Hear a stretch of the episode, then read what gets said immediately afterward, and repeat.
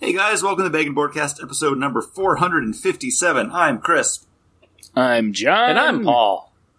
and we're a weekly podcast that comes to you in three ways. The first being the Week in Geek, bring you the top geek stories of the past week. Next is the list, the comic books that we are looking forward to coming out September 22nd, 2021. And we followed up with our weekly rotating main topic. And this week, the topic rotated so much it just went right out the window. Uh, it's just going to be a free form discussion. It's just going to be us sitting around chatting about whatever we want to talk about because uh, we never really cemented like anything for the topic. So Yeah. yeah, I spent a day in the cave.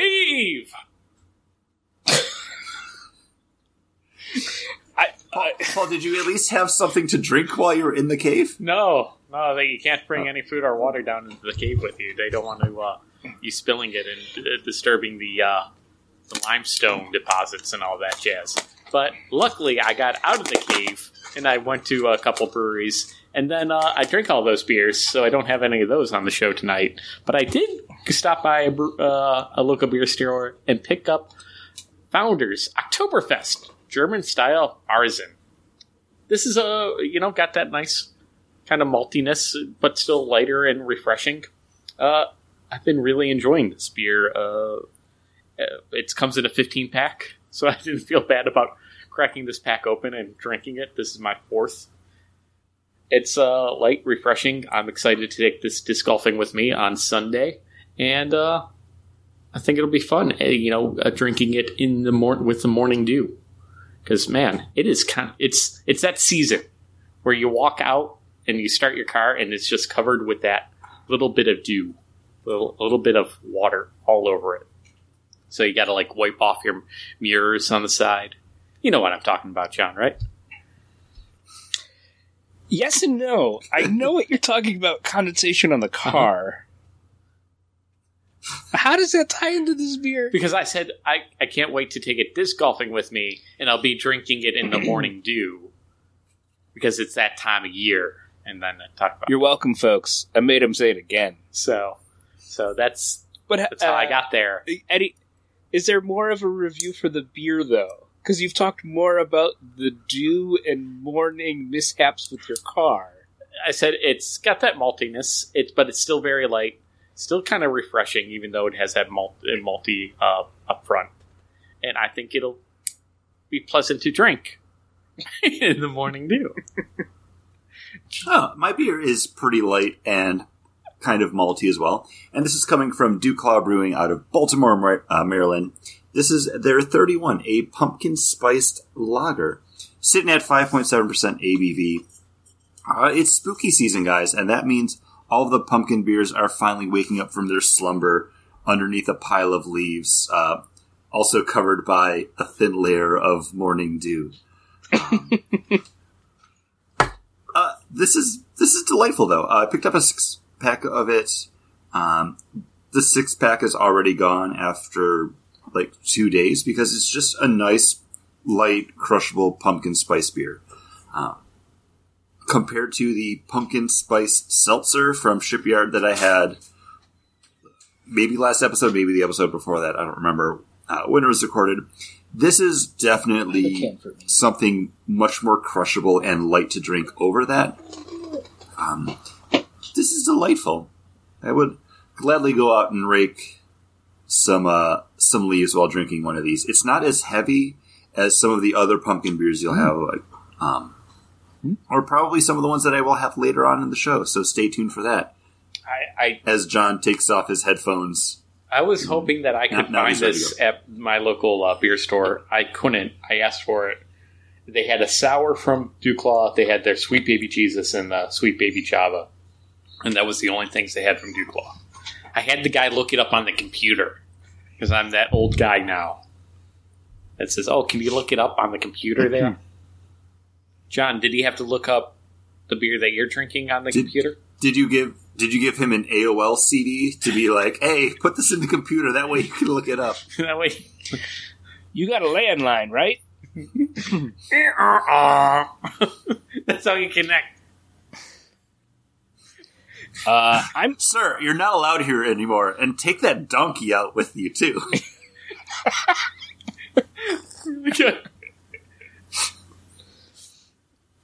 I'm the one Valdez of of pumpkins. Do it. I'm the Juan Valdez of pumpkins. yeah. It's now a thing that's been said on our podcast, Paul. Thank you.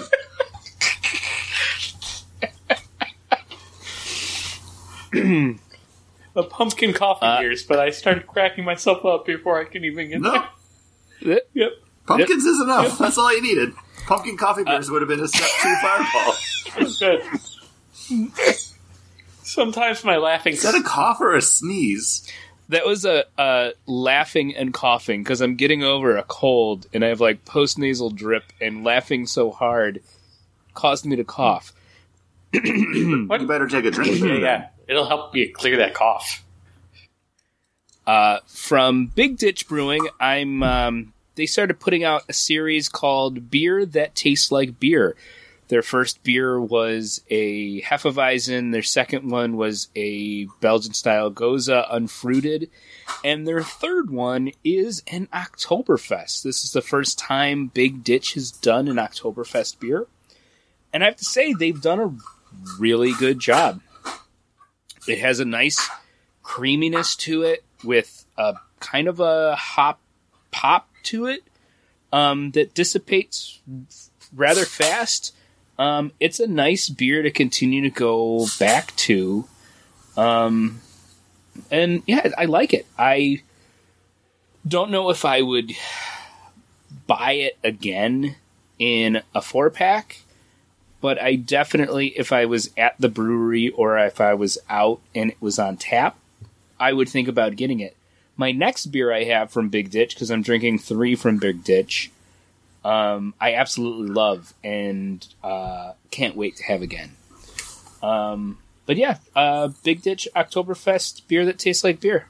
Pretty darn good. John, you said there was an Oktoberfest that you said is the pinnacle of Oktoberfest. It's the one that you go to time and time again. It's the one that you said, "Hey, Paul, you should get this Oktoberfest," but it was on a podcast, I don't listen to our show after I edit it. What was that Oktoberfest again? And can you text it or write it into the group message? so Yeah, that way I um, don't buy the Founders Oktoberfest. I would have bought that one. So, um, every year, it's uh, Warsteiner, Hacker-Pschorr, and Paulaner are probably my three go to. Every year, they kind of change the rotation up of where they fall in that. Um, Benediktiner had a really great fest beer that was also up, um, especially since it was a four pack tall boy for five ninety nine. Uh, you couldn't go wrong. Um, as far as I can tell, it's not in this area oh, this year. Um, but the Warsteiner to me every year has got the great, really smooth and creamy body, um, and then just really nice kind of malty lager. Hacker-Pschorr and the Paulaner are just really great tasting Marzen beers. So those are the three I uh, I would go for. all right. Next time I'm at the store, I have to look for it. And I'll um I'll send them to you. Nice. But you don't know. You don't need to send me. Well, you do actually have to send me new news because I already forgot we, what we talked about in the Week in Geek. That's right, the top geek stories of the past week. We talked about some video games. I remember that during the pre-show. Uh, we got some new video game trailers. M- You guys seem much more excited about these video games than you were about uh, Midnight Suns, the Marvel movie Um, from uh, X. So, Midnight Suns is an interesting idea until you told me it was like a tactics style strategy game. That just, I don't know. I know there was a gameplay video that came out maybe like two weeks ago. Um, side note, we did take a week off for Paul, who was celebrating his anniversary. So, congratulations, Oh, thank you. Paul. Fifteen years, man. Um, we, but when we don't record, I kind of like don't pay attention to any stuff like that because I'm like, oh, we'll we'll talk about it next week, and then I always wind up forgetting about things. So, I didn't actually watch the gameplay video. Did you check that out at all? Uh, no, no, because once you guys weren't that interested in it, in it, it was kind of dead to me because it's a video. Is that why the Midnight Suns uh, pre-order T-shirt is sitting in the garbage can in the corner of Yep. your office? Yeah, there? yeah, yeah. And Oh, wow. I kind of did that slow walk away from it as well. I was very reminiscent of the event, uh, Amazing Spider-Man issue. Yeah, I was going to say it looks like it looks like Spider Man. Um, that There's game, a lot of semen on it, though. uh, yeah, the the game, the Midnight Suns one, also never captured me because you're not playing as any of those characters you see. They're all like following your character. I would rather have wanted to be like, oh, my lead character, the character I'm going to play as is Ghost Rider in it, instead of being the Well, you're controlling them Don't even all as remember a the team, characters' and As, as far as I know. yeah, it's not the same. Okay. You're not the same. So, are, are you more into the Spider-Man Two game coming out? Ooh. Uh, yeah. Uh, the Spider-Man Two trailer came out. It looks like it's a. I, I would imagine maybe a co-op or a two-player game. you can play online with somebody because you get to play as Spider-Man and Peter Parker and Miles Morales Spider-Man. Um, the big tease is is it's gonna be Venom is gonna be the villain. Um, the first game, both the the Spider-Man and the Miles Morales game, both got great reviews. People talked about how it's one of the best Spider-Man games ever made. Um, I still haven't gotten it, but I have a child and I don't get to play video games ever, so it didn't make sense for me to buy it. Uh, the video games I play are the ones that I get free with my PS4 account. You know, um, but yeah, I think the game. I think it looks good. Um, I know Caitlin and I are talking about getting a PlayStation Five at some point, so I'd be happy that this is a PlayStation Five exclusive. And um, no, I'm actually looking forward to being able to play the Spider-Man game whenever I get a chance to do that. I don't get video games free on my system, but I did during my mid to late 20s buy a lot of video games cheaply. so so I do go back and play those video games. Just started playing again uh, Command and Conquer, uh, the remastered that came out like a few years back. Pretty fun. I I never got into any Command and Conquer stuff. Just never, never struck me. I always like turn-based strategy games, so or uh, That's why you're looking forward to Midnight Suns. And not just turn based, but also real time. Sorry, Command and Conquer's real time strategy, much like Warcraft was. Um, I liked Command and Conquer series more than War- Warcraft, and more than there was Age of Empires, which was turn based, which I never really got into. Anyways, that's neither here nor there, and I'm losing John. Yep, Did- we he literally got. Did tweet. see Um, the trailer for Star Wars Hunters? No. It's a uh, squad based like shooter combat thing in Star Wars. Uh, the best part of it is there's two Jawas in a trench coat, and they look like they're a playable character. Like there's you know a Jawa on top of another Jawa, like basically wearing t- trench coat, and they like throw grenades and stuff. Uh, is this like the first game that we're getting from? Oh no, this is coming out on Nintendo Switch and App Store and Google Play. So this is kind of just like a like Raid Shadow Legends thing, or what is this? Because I thought this was going to be one of those first games that we were getting from the new licensing deal. Yeah, it's definitely seems out there. It's doesn't. It's I I looked at the trailer, just a cinematic trailer, and I'm like, okay, wait. So what time frame is this? And then it turned out to be like an arena based like combat kind of thing, team based arena, and I was like. Oh, so this is a new version of Fighters of uh, what? What was that thing? The the Uh, fighting game I- side by side. The Mortal Kombat, not Mortal Kombat. Oh, Star Wars- Masters of Teras. Yeah, Oh, that game was rough. Um, it, it felt like it was trying to be more like um Soul Calibur style because like they all had weapons, but then they could be disarmed. But yeah, that game was not good. I rented it from a blockbuster like one Friday night when I was sleeping over my grandmother's house, and it was terrible. I'm getting similar vibes from this, except there's two Jawas in a trench coat, and that seems fun. That's the only thing that grabbed me in this this whole trailer for this game. So, uh, Star Wars Hunters Did- is what I'm talking about, John. I mean, aren't Jawas always kind of like in a robe, but now they're in a trench coat? There's two of them. Stacked Making, making Muppet Man. ah. a trench coat, and they're throwing grenades. Yeah. it's crazy. Are you, are you? So John's not looking forward to that. Are you more excited about the announced uh, Wolverine game that'll be coming out? Yeah. Uh, same studio, Insomniac Studio, that's doing the Spider-Man game, um, released a teaser trailer for uh, uh, a Wolverine game. Yeah, I I loved the Wolverine Origins video game that came out for I think when I had a Xbox 360, and I I have kicked myself since I like I traded it in to buy like a new game that I was like, man, I really wanted that, and then I could never find it again. Um, yeah, I I love that game. I'm looking forward to this. I'm hoping they're going to put the same kind of detail that they put into the Spider-Man game uh, into a Wolverine game. Yeah, the only games from Insomniac that I've played have been like some of the Ratchet and Clank ones. Uh, but even those I didn't. I think I played one, and it was when I had like a PS2.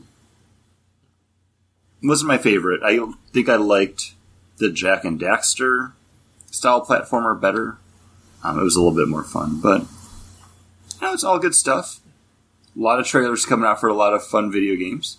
Uh, we also Yeah. got some trailers coming out for Uh, I just Paul- want to make Paul? mention of the PlayStation stuff. You know how it's exclusive. PlayStation did hire a ports uh, like uh, like took in a uh, a team that basically makes PC ports. So we might be seeing more PlayStation games come to PC, much like how uh, even though KOTOR, uh, the new remake of Star Wars Knights of the Old Republic is a PC or a PlayStation Time exclusive, it will also be coming to PC. So I'm kind of excited to maybe get to play some Ratchet and Clank on the PC Nice. soon. Now, with Knights of the Old Republic 2, since it is going to be a timed release and it'll be available on PC, do you think it's only a matter of time then before it's out on Xbox as well then? Yeah, it's a time exclusive, so it's first to PlayStation, and then I think it gets released both on PlayStation and PC at the same time, and then it'll be exclusive. Then it'll Gotcha. it'll probably even hit because I can't imagine it being that big. To, it would hit Nintendo Switch like a version of it as well. Like I don't know, man. I think a lot of people will be too busy playing Star Wars Hunters on their Yeah, Switches to play KOTOR. Uh, They got fucking Jawas standing on his shoulders. just watch the trailer. It's kind of fun, but then you're like, this makes no sense, and this doesn't have any. No way this fits in any kind of continuity. It's okay. Uh, and speaking about shoehorning things into continuity, we finally got a trailer for The Matrix Resurrections coming out this December. Uh, I was not a huge Matrix fan. I liked the first one. And then I think, much like everybody else, I felt really burned by the next two. Mhm. Uh, but I still, re- I still remember them fondly from the time, just because you know it was a good time. Like after high school, going to see movies with my friends, and then like going to get shitty hot dogs or Denny's afterwards. Um, Oh, you mean the sequels? Because like the first one came out in what 98, 99? it was ninety nine Yeah. I think we were in like because we were in Yeah. like a le- We 10th were- grade. yeah. Because I remember in creative writing, our teacher had us watch The Matrix, and then like the next assignment was like, oh, like how do you think life would be if the Matrix was real and you were in the Matrix? And Wallstrom and I were like partners, Mhm. and we decided to do our presentation based on the fact that they would make it a movie, and we called it The Matrix 2 Funky Savior, and it was starring starring Chris Tucker and Sammo Hung. Don't remember any of like the bullet points from it, but that was basically uh, we thought the Matrix would be like people would become aware of the Matrix, and then they would capitalize off of it. And that's kind of what this trailer feels like. It Like, I- looks good though. It Um, does look good, but also the Wachowskis don't have a great track record for Well, good also movies. it's only it's only one of them now. I can't remember. It's Jane. I, I forget. I thought it was. I what her name. I thought it was is now. Lana. Is it might be. I don't. I don't know her remember name. because Sorry. again, I'm not a fan of the Matrix as a whole. I like the idea of it though. I I think this looks okay. I'm just kind of looking forward to it hesitantly. Like I'll see it when it pops up on something. I don't think this is going to be something that's going to get me to go to a movie theater. Uh, if it's available day and date to watch on like HBO Max or something, I might check it out. Or down the road, if I can see it on something, I'll have Yeah. at it. It's Lana Wa- Wachowski. And it, yeah, because the trailer even is like from the characters uh, created by the Wachowskis, and it then, but it was only her listed. So Yeah. Yeah. yeah. uh, Lana and Lily Wachowski. Uh, yeah, I, it looks it looks good. I you know, like Chris said, like everybody loved the first Matrix, and then you saw the second Matrix, and you're like, well, that wasn't as good. It was the sec- the second one wasn't as good, and then the third one, you're just kind of like, well, the scenes where they're fighting the robots are cool, but did I really enjoy the Matrix to begin with? Like it, it made It me ask a lot of big questions. It questions. makes you rethink the whole thing, and then you're like, maybe the second one wasn't good. Uh, yeah. I pitched. I pitched. I think to you, Chris. Like, I think when we first started talking about doing the the movie fix again, or even as like a topic, like rewatching the three movies and doing an episode about us talking about them again with the new movie coming out. But then like another podcast I listened to did it, and I was like, well, I can't bring that up again for us to do because somebody else I did think it. it, I think it's within the zeitgeist though, so it's okay. It's acceptable. Um, but at the same point, I don't really want to watch those movies again. I rewatched the first one. The first one still, it still looks good. It still holds up. It's a good. It's a good movie. I just remember I have like a um you know a memory that also triggers like a sensation, eh, you know, like a touch memory almost of that stupid DVD case that it came in, that cardboard like thing with a plastic clip th- over it.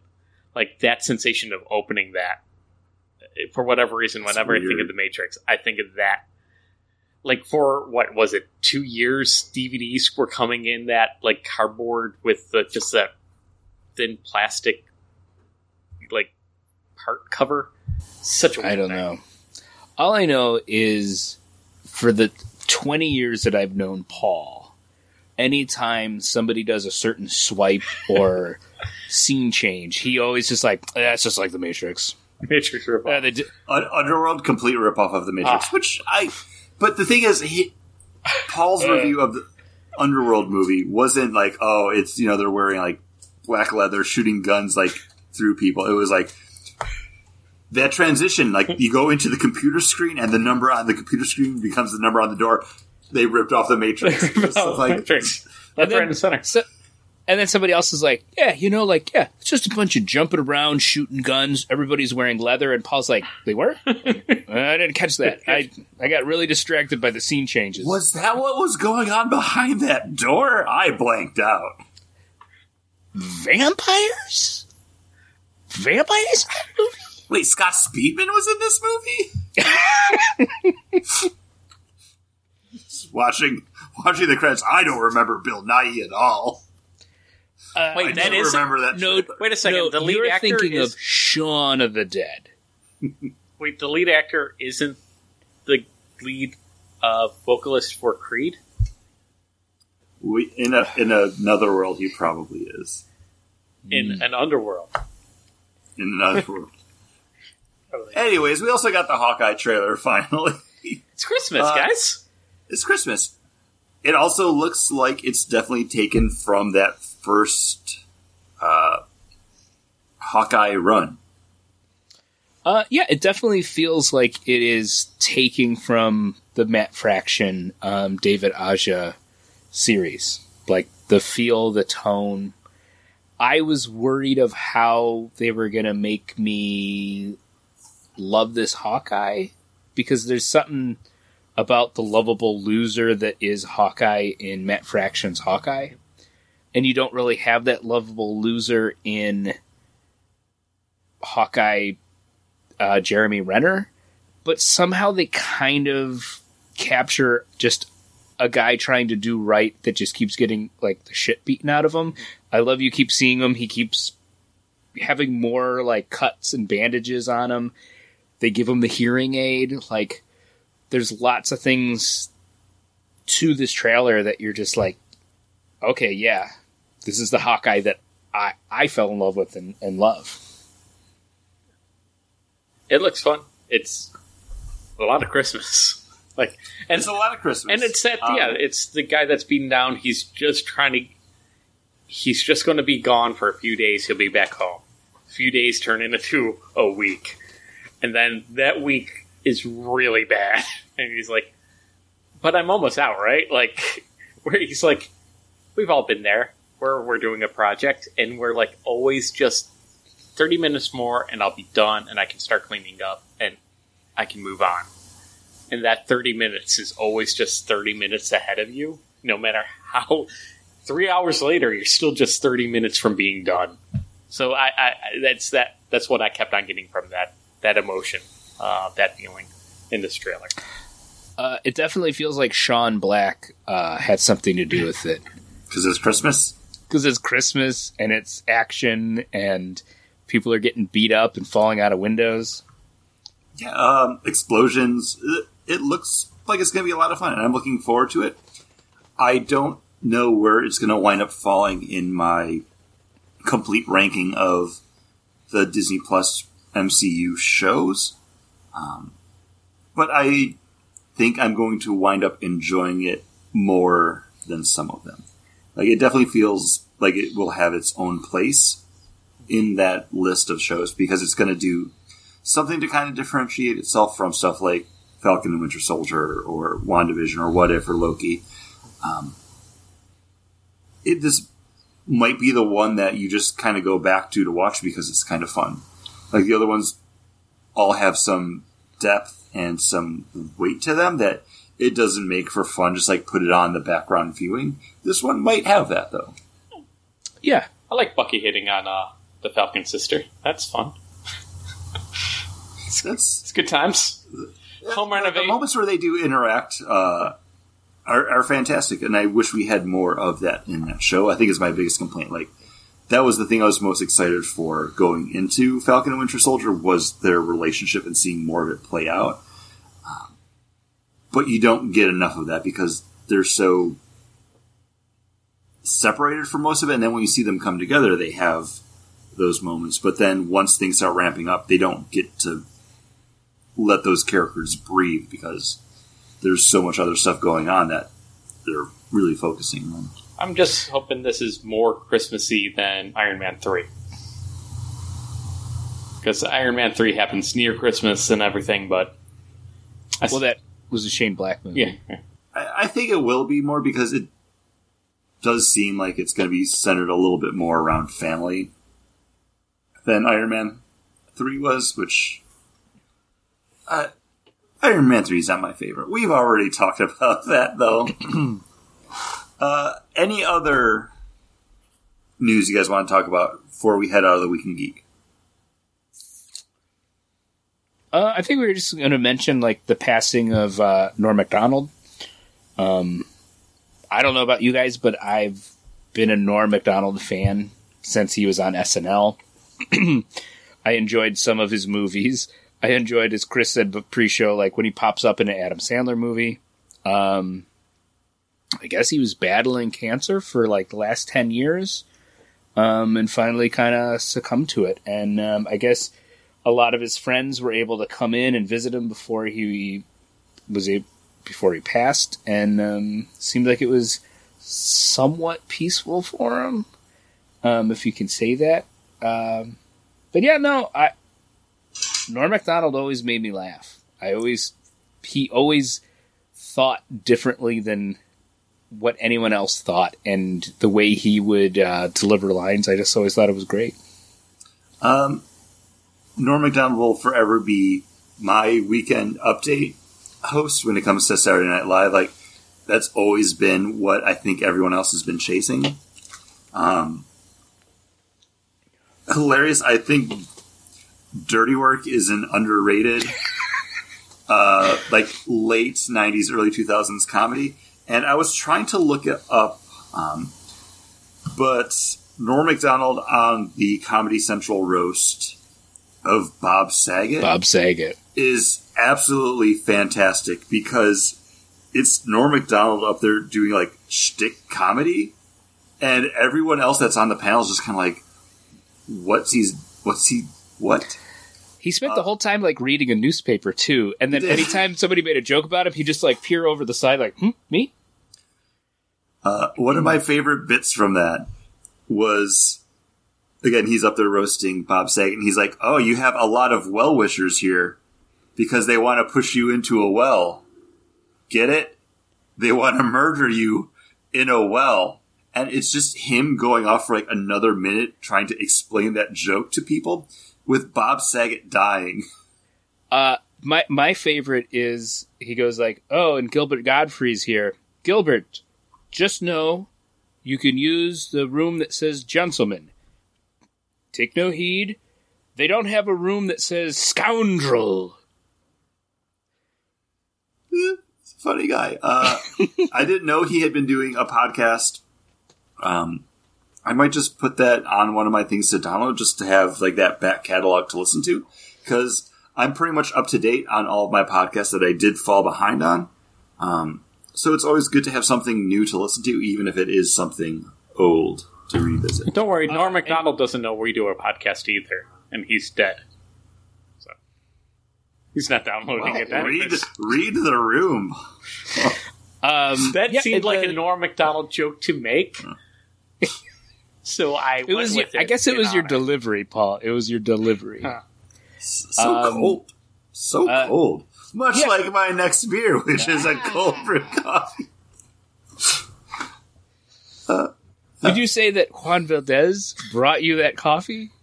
Yes, from the hills of Colombia. Um, no, from uh, Southern Tier Brewing Company. I have their cold brew coffee pumpkin nitro. Uh, this is their Imperial Pumpkin Ale, but brewed with coffee. Uh, riding high at 8.6 ABV. Um, I have had just the regular cold brew coffee before on the show. I didn't love it. It seemed kind of just like a mishmash of flavors. But I think having that nitro in there, it adds that nice little bit of smoothness that kind of marries that cold brew coffee and that pumpkin together in a great way. I picked up a four pack can four pack of cans of this, and I absolutely love it. It's nice, it's rich, it's so smooth. You get that nice like coffee bite up front, and then you get that pumpkin spice dancing on your tongue like a nice morning dew. Mm. It's I I think if you did not like just the regular cold brew pumpkin, check out the nitro one if you are able to just pick up one can of it, give it a shot because I'm I'm really enjoying this one. I will probably pick up another four pack just to have in the fridge for night when I'm playing games or like reading comics or something. I'm drinking John. Nope, John. I already said it, Paul. Okay. I'm drinking from. Oh, never mind. Paul. Paul has a coffee beer too. Paul, go ahead. Ah, yes. So that's why I was trying to jump in there because I have from DuClaw Sweet Baby Java. Now, Chris, you just had DuClaw's 31, which is their. Java pumpkin beer, brought to you by Gu- Juan guys, Flores if you himself. if you want to if you want to hear that, listen to episode number four hundred fifty seven of the Bag Broadcast. and John has his, the best big ditch beer he's ever had ever. He loves it so much. I can't read it from here. You, you what what's it is? Uh, Paisley, Paisley pockets. It's a Paul, just do your beer. I was sitting in the same position for since Chris I fucked up. threw it to me, then stole it away. This is the espresso bean infused chocolate peanut butter porter. This has big espresso flavor, coffee flavor up front, and then just mellows out into that sweet kind of peanut butter nuttiness at the end. Uh, really easy to drink. Uh, it's only six point two percent, but since it's big, so big and flavorful that I've been sipping on it and been enjoying it that way. It's six point two, so it doesn't have to be a sipper, but mm, it's big and rich. But yeah, it Much has like a the country nice, stars. like a nice decadence to it. Mhm. Like it's it's hefty, but man, like it's delicious. Like that with like a cheesecake. Mm. hmm It could, uh, it would pair nicely with a dessert ice cream or something like that, like a like a mint chocolate nice. chip. Ooh, see, I was gonna say just like a nice berry cheesecake, Ooh. like some nice tart alongside that, like deep, rich chocolate flavor. Yeah, I can Or see a, that. like a pumpkin cheesecake. maybe, maybe. But here we are looking for something a little bit more tart, not something so spiced. See, I haven't, I haven't had the beer, so we don't know. And it's available at your local uh, consumers, John. I had on the shop there. It might be, it might be available there because it's like three months past its date. but you know, Very well could be. so your local Good job. consumers. What beer are you drinking? So I am drinking from Big Ditch Brewing their Paisley Pockets. This is an India Pale Lager. Um, when I was talking to the Big Ditch rep and I said I really enjoyed this beer, he said, "Oh yeah, we we wanted to be able to do two beers with a lager yeast. Um, so they brewed this beer and then they harvested the yeast from the from the batch to then make the Oktoberfest beer. Mm. So it was kind of like we got to kill two birds with what two. Let's if we're gonna cultivate this yeast, we need to kill two birds with one stone. So they did this IPL, which is, as Paul said, I that I said uh, is probably one of my favorite beers that they've made. Um, great body to this beer. The lagered style of this beer is really great, and the slightly bitter lemony hop that goes with this is just excellent. Um, I bought this beer, I drank it before doing it for the show, and then when the Oktoberfest came in, and then I heard about how the two beers in a way kind of pair together, I was like, oh, you don't have to twist my arm to buy Paisley Pocket again. And I had sold out of it, so I brought it back in. I was like, oh, "You guys still got it? Oh, you got a couple more cases? Bring them in because I like this beer and I want to continue to drink it." Um, yeah, I just really, really like this beer. I would put this like end of the year when we're like, "Oh, what are our favorite beers of the year?" This is probably going to go. Is probably going to be on there if I remember it. Uh, best thing to do for that is check into it on Untappd. That way you can look and see what you checked into this year and like how high you rated everything. Because that's what I did last year, and there were beers that popped up that I was like, oh my gosh, like I forgot. I absolutely love that. Yeah, I'm going to do it right now. Paul, you know what else we love? We, we love comic books that are coming out Love- this we love comic books. Yeah, coming out this week. Uh, that would be on September 2022, or September 22nd, 2021. And Chris, Ooh, what com- this beer's seven point one percent. Ooh, that is Yikes! That was n- was not expecting that. it's a bigger boy than you were expecting. Uh, Yeah. Chris, what are you expecting to pick up this week?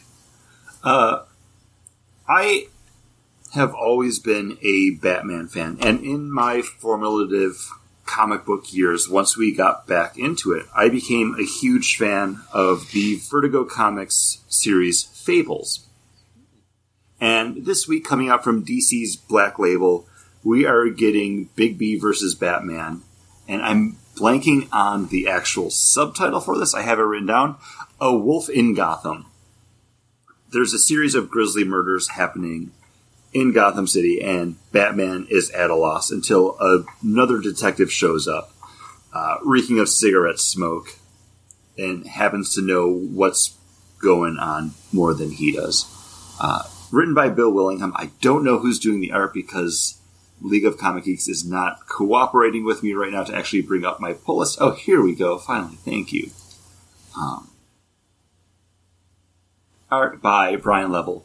Uh, I don't know. It's two great tastes that I'm hoping taste great together. I want to see both of these detectives kind of thrown into working with each other to solve this more fable based uh, series of murders.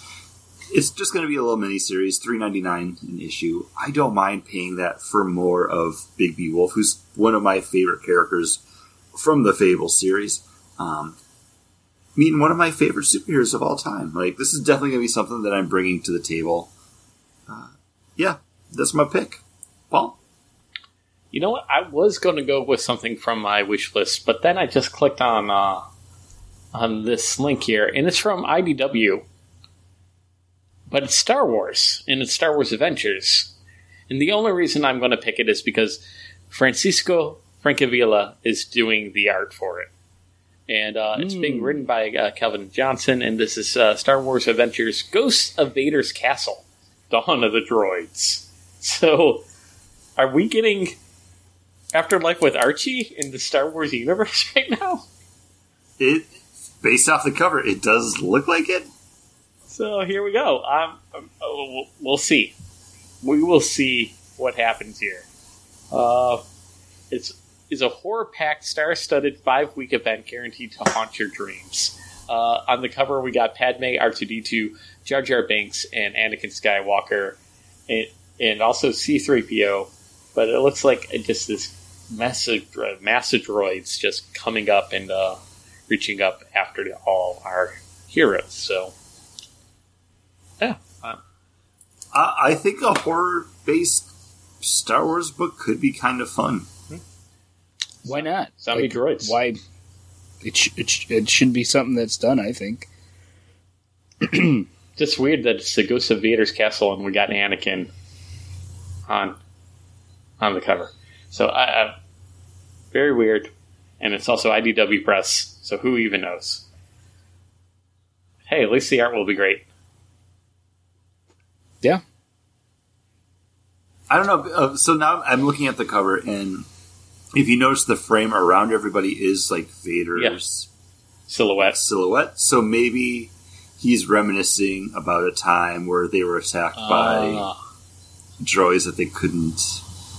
Ooh, what if this is like a horror anthology where like issue number two is something else about uh, issue two. Vader? I'm clicking on it now.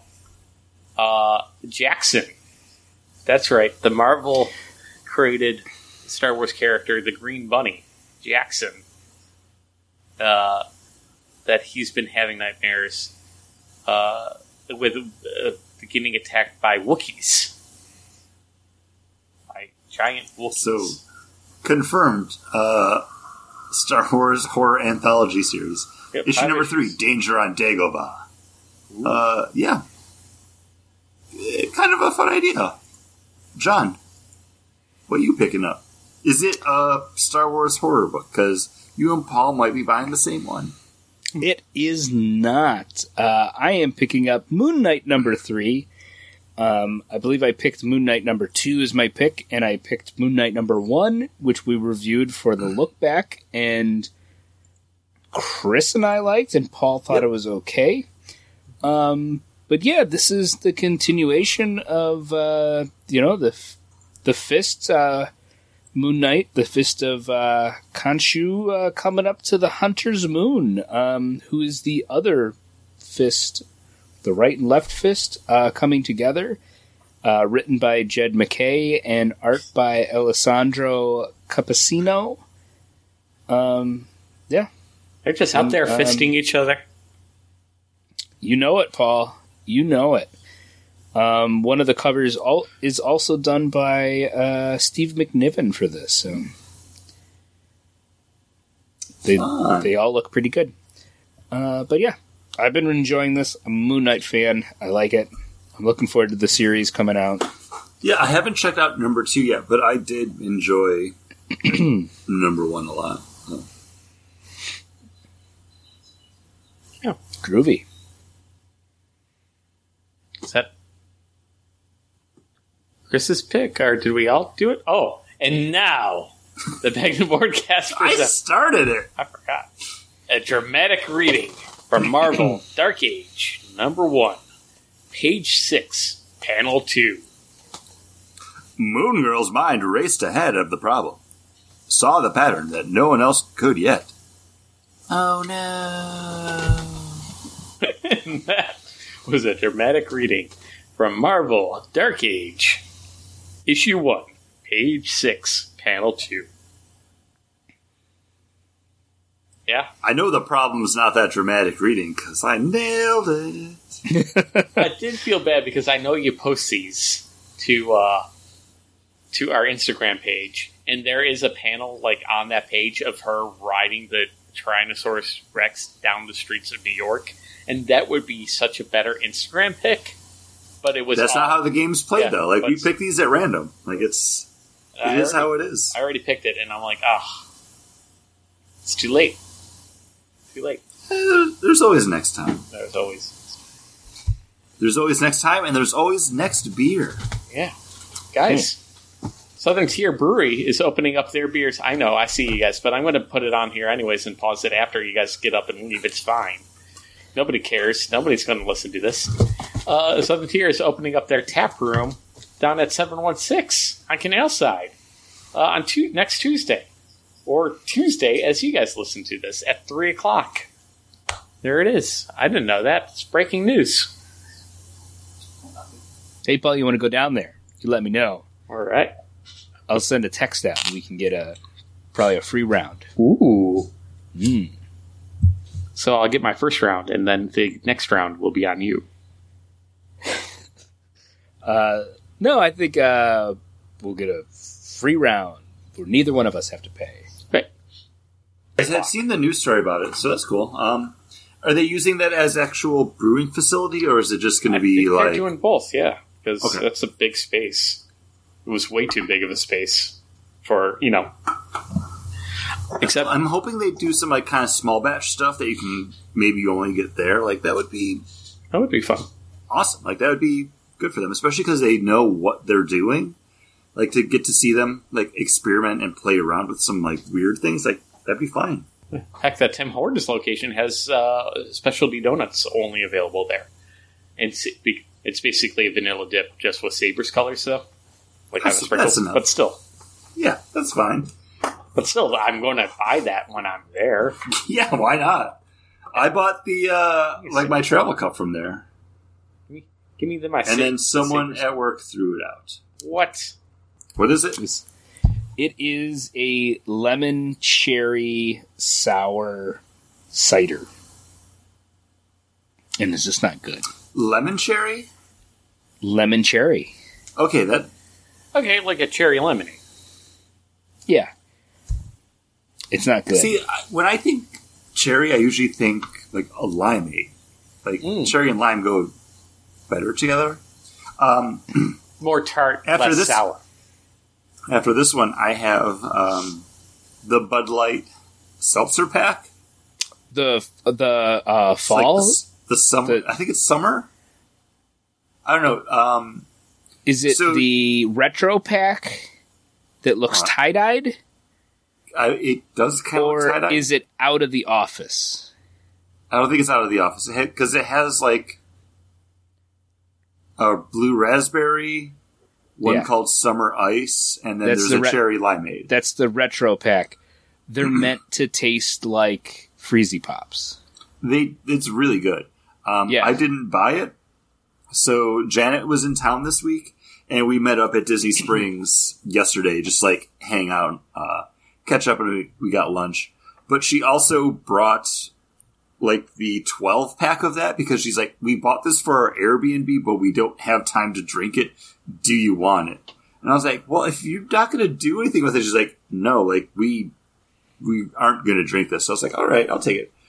So I drank one of each of them last night and I was like, oh, these actually aren't bad. Like, it's a Uh, better seltzer than the ones that I got from Sideward.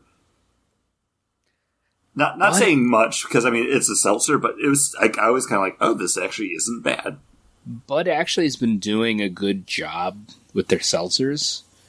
Um, the latest one they just put out, they put out um, a like a, it's called like flannel or fall pack, um, pear maple, toasted marshmallow, Okay, pumpkin, which I've been every time you mention the uh, you've mentioned the um, The shipyard? shipyard one. I've kept going to go. The Bud one is actually really good. It reminds me of my mom's pumpkin cookies. Ooh. I'll And I'm see like- if I can find it I With don't know, sour like- cream icing? No, she never did this, the sou- the icing on them. Hmm. Um, and then a apple crisp, and the apple crisp is delicious. The pumpkin's really good. The toasted marshmallow tastes like toasted mar. It tastes like marshmallow. It's like a real vanilla y marshmallow. Um, and then I haven't tried the maple pear yet, but maple and pear aren't like flavors I think go together, but I mean it's the same as like apple maple, and that's fine. So yeah, Um, I was surprised. Uh, it's not something I would have bought, but to get it for free, and then you hearing, sorry, me hearing you say like those ones are good. Like, hey, maybe it's worth a shot. I think the branding's really weird though. That they're like, oh, Bud Light, but it's not even a beer. Yes. seltzer. Like, so are they trying to leaning into like, oh, it's light, it's not as heavy, it's good yeah. for you. Like, Yeah, that's when I think they want you to think low calorie. That's why they're putting the light. Um, Labatt does Labatt light seltzers Hmm. for their flavors. Like it's just, I think how they've just chosen to brand it. Um, because they're not going to call it Budweiser seltzers. I think Bud Light makes it sound like it's lighter. See, I would have done it with Bud and Bubbly. But then it sounds like it's a hot thing, doesn't it? Yeah. Um so when they first launched, I was like these guys don't know what the hell they're doing cuz they launched a variety pack 12 pack. And then they launched 12 packs of every flavor that was in the variety pack. And I think they quickly realized this wasn't smart. They got rid of that. They did a second variety pack. And then Christmas time last year, they released a seasonal one that had like a mint, the apple crisp that's in the fall pack, and I forget what the other two were. Hmm. But people were just like seasonal flavors. They loved it. We sold a ton of it. And people were like, but I thought the mint was disgusting. It, I, I thought I was going to vomit. But then they came out in the spring. They did one called Out of Office, which were all cocktail inspired ones. So they did like a Mai Tai, a mango Mai Tai, strawberry daiquiri, pina colada, and people were going crazy. And then they did hmm. the retro pack that were supposed to taste like Freezy Pops, and then they actually put out alcohol Freezy Pops of those flavors. Hmm. and they've just, to me, I mean, I sold as soon as they released that retro, it was my number one seltzer every week. Caitlin actually bought two of them over over the summer. Whoa. Actually, I think I might have bought three of them. Um, That's when you know you have a problem with the bud and bubbles. Um, but like I took a picture of the fall one and sent it to her. Like, do you want to try this? And she was like, "Yeah, it's bud. I like the bud ones. Like, I'm interested in those flavors." The only one out of it she doesn't like is the um, toasted marshmallow, but it's because she doesn't like marshmallow. So, yeah, Interesting. I'm gonna go grab my other beer, another beer, and then we can jump back into a, a, a main topic. Yeah. This is the main topic right now. I'm. I Oh, was just gonna keep- planning oh, on just keeping this. Oh, I This have. is- who yeah, knows? This is all fine. Like this, Yeah, is, this, this is all is- fine. Okay. We'll just we'll do the beer in Yeah. the middle of it. All right, I'll be Yeah, right back. Why not? All right. Yeah. So, uh, Oh. the movie Dune is coming out October 22nd. It is. I really want to see it. I've been reading the book. I'm on page How is it? Because I've never read.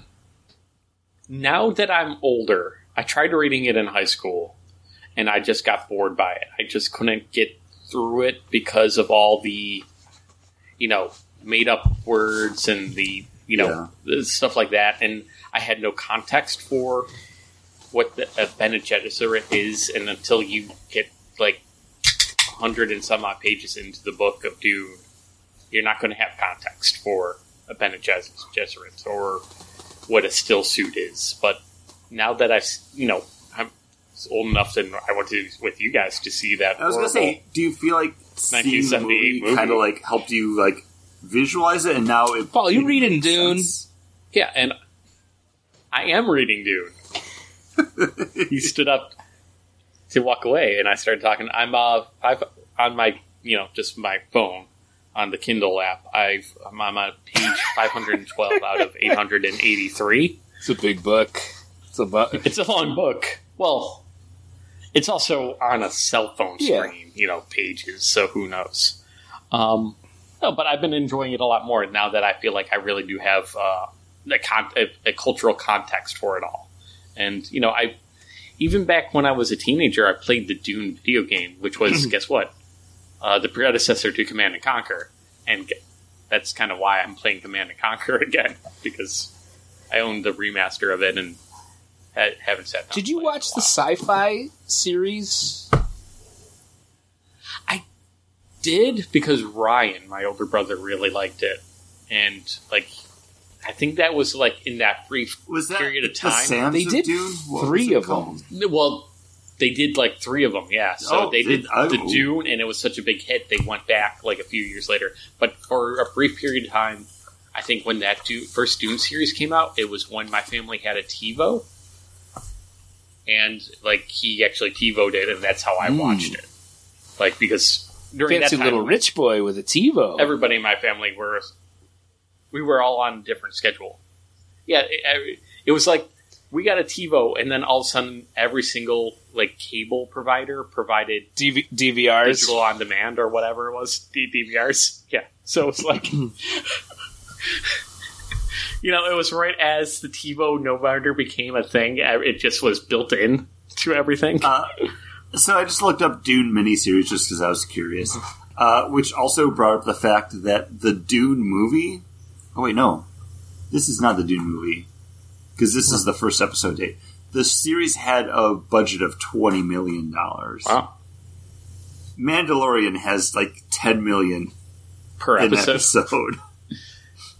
But that's back in 1997 dollars. Uh, two, first episode came out yeah, December going third, say, I, two w- I thousand. think I was Okay. in 11th grade, so yeah, that would have been.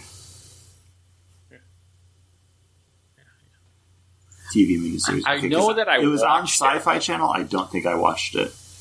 I know that I watched it. I know that I liked it enough, but I don't remember anything Uh, about it. top billing because I went to the IMDb. Top billing for the Dune miniseries. William Hurt. Yeah, he plays uh, Atreides, the father. Yeah, I believe it. Does he yeah, really? He plays the Yeah, father. the Duke, Okay. Uh, Leo. Hey, Leo. Yeah, Leo the uh, Atreides. Who's Paul Atreides? Some then? some It's he's- not uh, the uh, captain from some How I Met dude. Your Mother. It's it's not. It's not uh It's not Agent Cooper. That's the 1978 movie. 19. Okay, so they don't they don't credit him as Paul Atreides. They call him his uh, Muad'Dib. other name, Us- Muad'Dib. Yeah, Muad'Dib. Alec Muad'Dib. Newman. Yeah, it's just some guy. Because I'm looking through, I'm like, there's no Paul trees here, and then, then I look back up at the top, and I'm like, oh yeah, the sleeper must. Have I That's right. do not think the 1978 or 1980 Dune movie is bad. I I think it's actually pretty good. No. I like it. It's just a lot midnight- through, especially oh, if you're watching it at a midnight movie. I think we all fell asleep at some point during that. Uh, It's just bad. I- so, Uh, listeners, so. the so- three of us went to a midnight show. Not back then, obviously, because we weren't born. We're old, but we're not that old. Uh, there was a local movie theater uh, back when, way back in the day when Chris still lived in Buffalo, uh, and they were doing uh, like every Thursday, summer they would every do, Thursday night, midnight- right? It was like every Thursday or Friday. yeah, it was Yeah, it was like what it was. I don't think it was even a Friday. I think it was like Wednesday or Thursday. It was like Yeah. a weird, like random. and we had gone to see a bunch. We saw like double, f- some of them Mad Max. I Mad Max. We saw Road, Rocky Horror, Rocky Road Horror. Warrior, I think and they were playing Dune, and we're like, oh, we're all sci-fi nerds, and I like that movie. I was like, I kind of want to see it on the big screen. So we all went to do it, but I think all three of us fell asleep during it.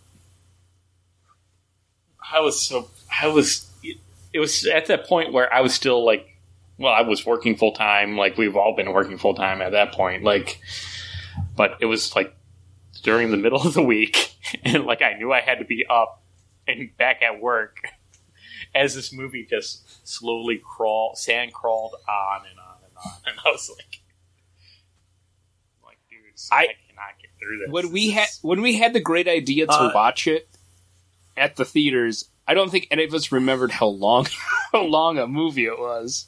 no I don't remember when it takes place in the movie because the last time I saw Dune was, Which was probably like 2010. moment. but it it was lit- literally when like s- like Sting's like putting on his laser suit, whatever it's called, impact armor. It's just And I was like- yeah. I was like, oh my gosh, like this movie's really long, and that's not that far into the movie. I will kill him. I will. That's my David Bowie as Feyd, or not David uh, Sting as Feyd. It's his famous line out of that. Um, man, uh, we all have our next beers. Are we ready Yeah. to talk about them? I can start us off if you guys need some Yeah, time. go right ahead. You start us off. Chris, are you drinking a nitro pumpkin? I am drinking another nitro beer, and this is the Southern Tier Pumking, and also Rotten Big at 8.6 ABV. Uh, this is basically one of my favorite seasonal beers. Like Pumking has always been that, like top of the tops. Like this is fall in a glass for me. And after because I had the nitro cold brew before this one because I was like, well, if I don't like the nitro cold brew, at least I have pumpkin to find a kind of fall back on. Um, yes, this is pumpkin. There's not enough given to it from the nitro to differentiate it from a regular pumpkin for me. When I, But look It's at that stash great, like- It gives you, such didn't a great you- Paul, that's just your regular mustache. Oh. You're pointing at your regular beard mustache. Um, it's it's still really good. Like it's just a great pumpkin yam beer, but I think it's not elevated the same way the nitro cold brew pumpkin was. And coming out of tonight, I'm like, man, I need to buy more cold brew nitro. I think I'm fine just buying a regular pack of pumpkin or warlock even just to kind of scratch this I felt pumpkin itch. the first year when they did this because that was the only it was two years ago that it was unnecessary to make pumpkin nitro. I think it takes away something from the beer. Yeah. It doesn't. It's just something about that profile of the beer. It doesn't need to have that Yeah. nitro to make it smoother. Like it's still just like a nice pumpkin beer. Like I think that cold brew, it smooths out and enriches that coffee flavor so much. You don't get that from just the Um, regular pumpkin. and obviously I sell both of these at my store. I recommend people to just get the regular pumpkin. It's two dollars less. Obviously, you don't get. Okay. You know, it's a fourteen ounce. I think it's a fourteen ounce Okay, can. yeah, four pack. Um. But I don't think in terms of like ounces. I think of how many I'm getting, and I'm getting four pack, like four cans in this pack versus six. Pumpkin is a four. It's a pumpkin. pu- pu- pumpkin's a four pack. cor- Yeah. Is it a four pack? It's a four pack. Yeah. oh, Paul! Paul, I didn't realize. I, Is this just not as great as regular pumpkin? We talked have about no it pre-show fucking uh, that I picked. But But that's held okay. It was can fun. up. That was almost. Yeah. And that was over an hour ago, so I don't blame you, John. I, uh, not listening. But what was I going to? No, um, I don't think you're crazy, John. Not, knowing that it's two dollars cheaper to get I'm just Chris. the bottles. No, J- John was saying, "Hey," he points. He says, "Hey," you know, he, he points people in the because same way. I asked to throw it over to you, Paul. Am I crazy? And Oh, and then Chris, I don't think you're crazy by not liking it. nice save! you did it. neither of you two are crazy. Um, I but I'm not mad at it.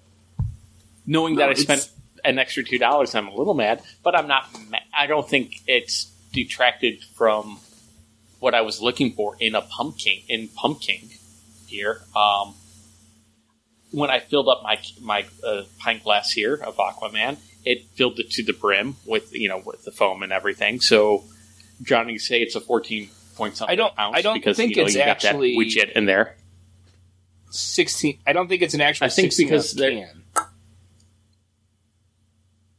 It's a thirteen point six fluid ounce can. Um, it looks about the same size This is my 16, uh, 16 ounce can that I have right next to it. I think it, Might just uh, because there's a widget. on the on the bottom That's in there? on Yeah, the it's bottom of the nitrous can ball. is like a little square that releases the CO two. yeah, Then yeah the the nitrous the NOS Yeah. right It's not Is CO that- two. is It's that a not thing? CO two. Yeah, it has Wow, I didn't know we had Vin Diesel on the podcast today. Vin Diesel, what comic book are you looking forward to? the Iron Giant. it's all about family. I, I don't have a Vin Diesel impression. Yeah, no, that It's all about bad. family. It would probably that Paul, you've been laying gold for like And episode being titles. All all episode. You're welcome. Uh, but no, this is. I still think this is a good. It's not a pretender to the throne of pumpkin. Yeah, Uh, yeah, knowing that it's a little bit more expensive, maybe, but two bucks, I'm getting 1.6 ounces more per vessel. I think Right. you get a better Um, So pumpkin out of beer out of the twelve ounce bottle. I mean, I Well, I definitely got more head off of this. this one, and I think that's just the nitro. Like, I don't. there's not enough to make this be like, it's hey, creamy, It is, but it's been. I mean, since But I last year, since I had a regular creamy. pumpkin, Yeah. I don't feel like this needs to be creamy. Like I feel Yeah. like if I'm getting this, I'm like, oh yes, this is also a pumpkin. Like this is still really good. Yeah. There's not enough to differentiate it, and that I think that's kind of to Nitro's fault. Like there's nothing that makes me be like, oh, next day off, I need to get to my beer store to get another like four pack of this because I'm I'm fine with just the regular pumpkin. That's still just a great standout autumnal I had- fall beer. I had regular And- pumpkin on draft last night at dinner, and it was delicious. And I drank it, and I I Yeah. started trying to slow myself down because I was drinking it way too fast. But it just was great. And again, at the beer store, when people say like, "What's the best pumpkin?" I say pump Pumking. It's got king in the name. it is the king of pumpkin beers. That that's why you have that flag hanging in your basement still. Guy- Guys, that's a visual joke. The, the flag hasn't been there for like three I weeks. think longer now. than that, but yeah. And it's a it's it's a we warlock. took a week off if there's a before. uh, If flag. Oh, okay. I, Yeah. I knew it was a southern tier because it's the pumpkin dude. I thought there was an unwritten rule that if there's a visual gag, you have to just go with it, or is that just a rule on Paul Uh, here about It is like a box unless full you of dildos in my room, and also like a, a, a thrown out cum stained uh, Listen, midnight uh, sun Paul- shirt. Paul, it is real unless you call it out as being a joke to something that's not there, and then you feel the need to. Because I feel people can like know, like, oh yeah, they're joking around. Paul's doesn't really have a T-shirt. Uh, we've He's made naked all the of- time.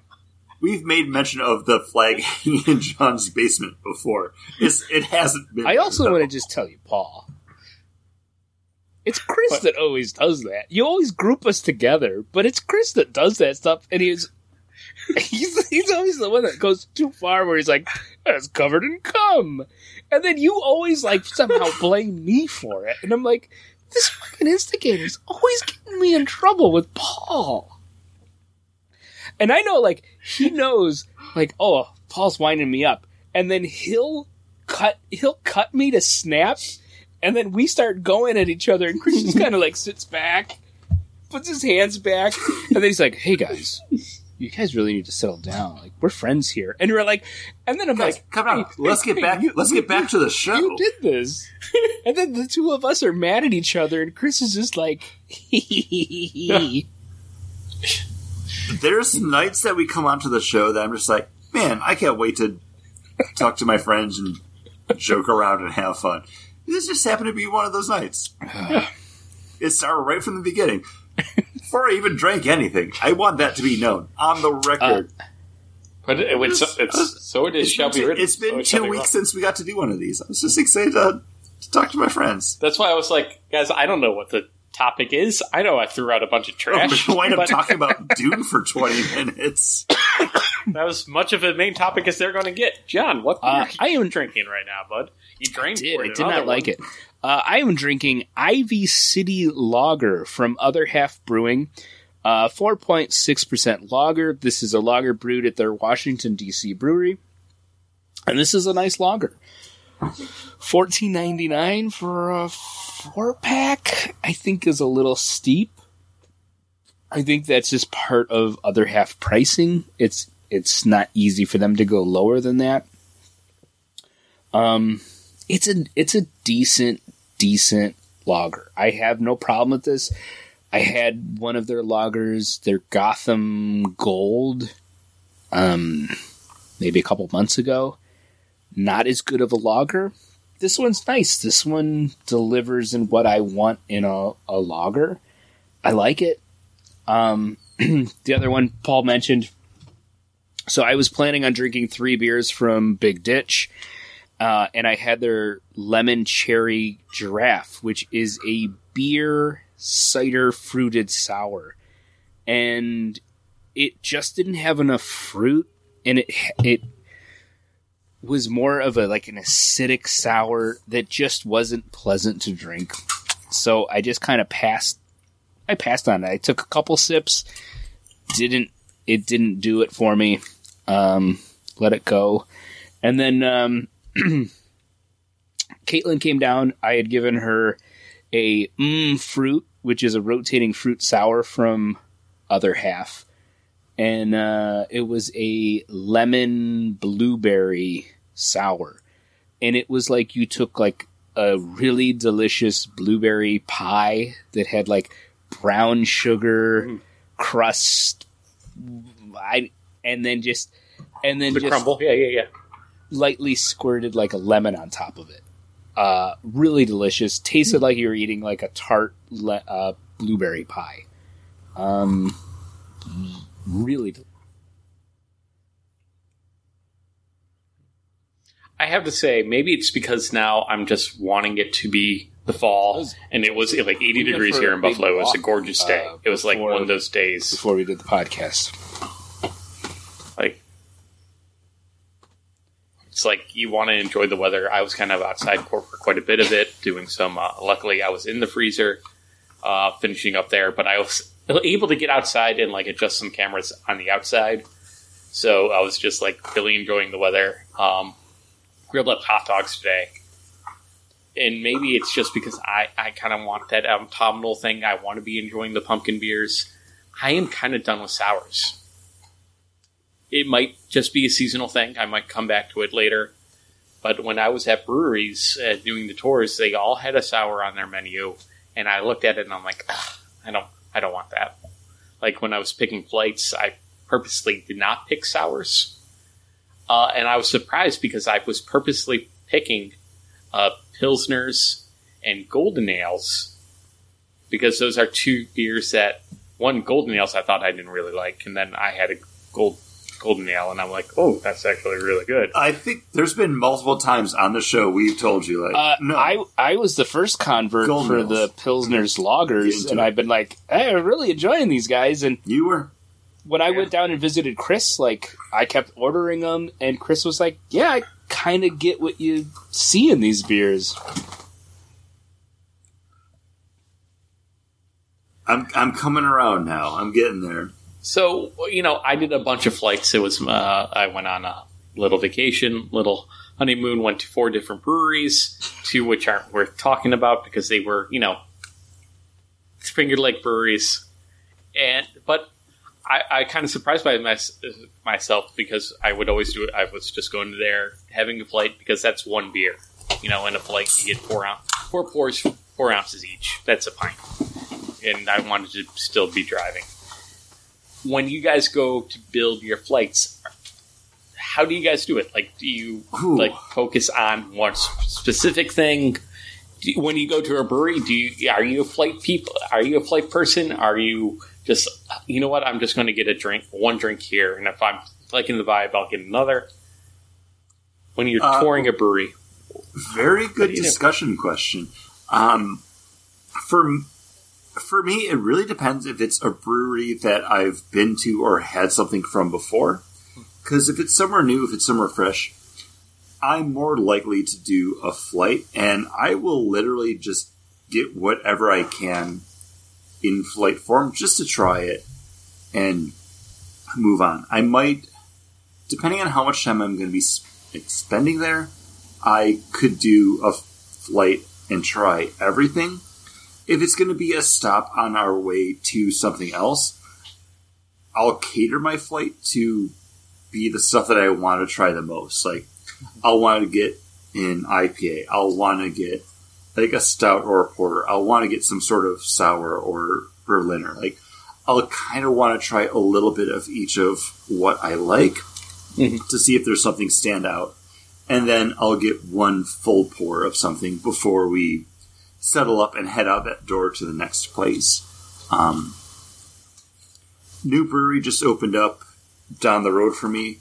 We actually went there the other day, and in the time that we were there, we actually did four flights. And those four flights allowed us to try everything that they had on their menu, though. Mhm. Um, and the flight price, it was like two fifty to four dollars for like the three ounce pour. So it's cheap enough that like literally drinking all those beers and then we each had one full pour.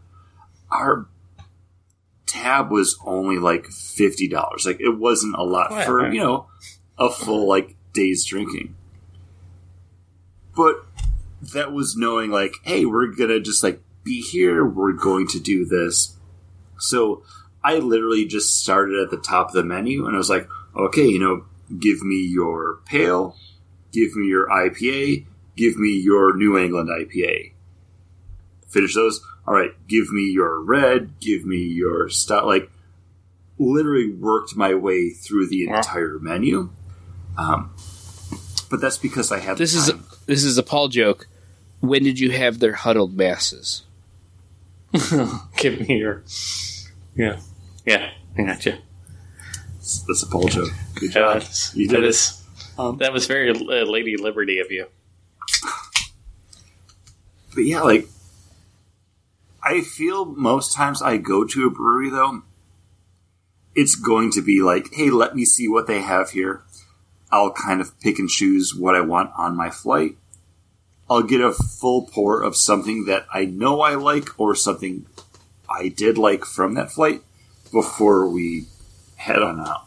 Huh. Uh, John, I brought up the topic.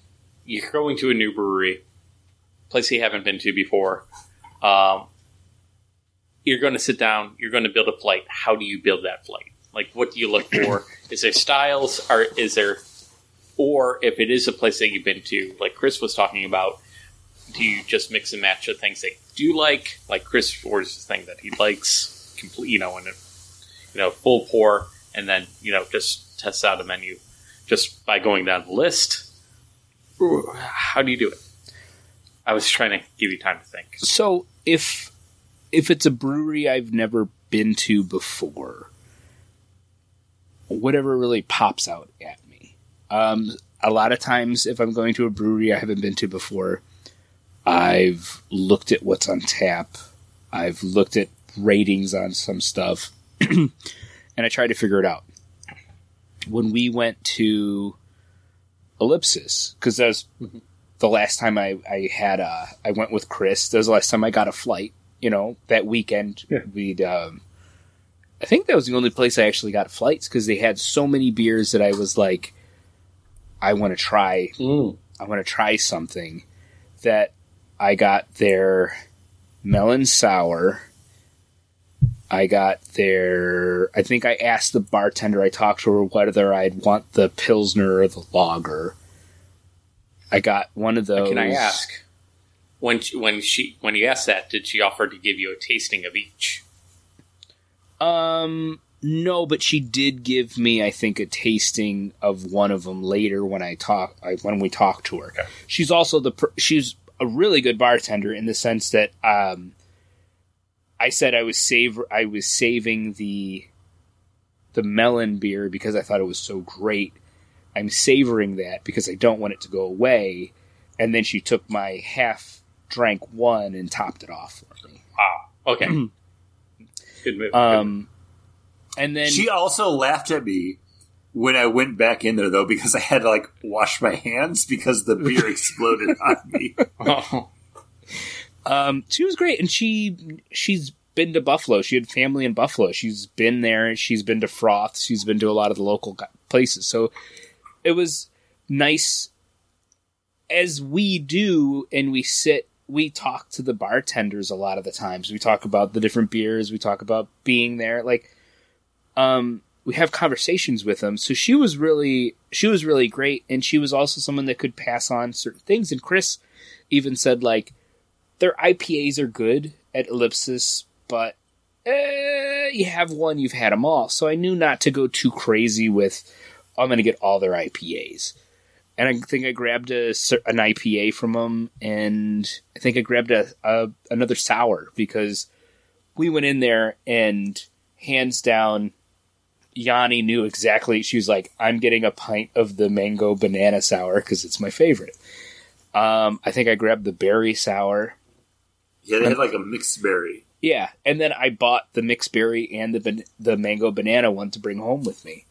Um, so it was just like tr- trying the board of the things that sound good. And Chris had gotten a couple of the dark beers, and he said this one's great, and he got a pint of that, and I tried some of that, and I think when you're going with your friends, it's always nice to get everybody kind of get something different. We always end up getting Yeah, a couple of the same because it's like, well, ah, screw you. I'm gonna, I want this one too. Um, but yeah, I think you just kind of got to run the board of what really pops out to you. A lot of times those IPAs, all right, it says it has Motueka hops in it. I don't know what Motueka hops taste like, but that name or that style or that flavor profile it says it has is the one you want to get. but we walk into other places, it's like, oh, I could get a flight or Uh, they got a black lager. I love black lagers. You don't find them that often. I'm going to get their black lager. You know, like different things like that are usually what I'm looking for at a brewery is styles that I like that people don't often do and grabbing that. that that I have to say that's why when I went into ROC, I didn't go into ROC Brewery to go to walk ROC Brewery. I went in there to get the hot dog because there's a Finger Lakes. It's FLX Wienery is the place, and it started. Uh, it's a Finger Lakes. I don't know what the X stands for. Wienery. It's play us because the Finger Lakes here in New York, they're big on their wineries. You know, it's oh, we have the same growing temperature as uh, Germany in the uh, Riesling region. We do really great Rieslings and Riesling. You know, there's a whole thing. Uh, and somebody opened up this hot dog stand, and they started doing crazy hot dogs. Um, you know, with topped with peanut butter, all these different crazy toppings. And I'm like, you know what? I love hot dogs. I want to visit there. Unfortunately, when we were like nearby, the place wasn't open because it was a Tuesday.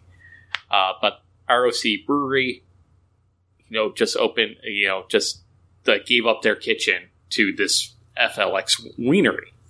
And I'm like, perfect. We're going to swing up through Rochester anyways. We'll stop in there, get this great hot dog, and I'll try some of their beers. And uh, yeah, I got their dark, their dark, uh, their German style. It was like I, I wrote it up on the page. It's, I don't know what it was, but it, it was Schwartz. basically You said the Schwarzbier, right? yeah, their black lager. Schwartz beer. Yeah, it's black lager.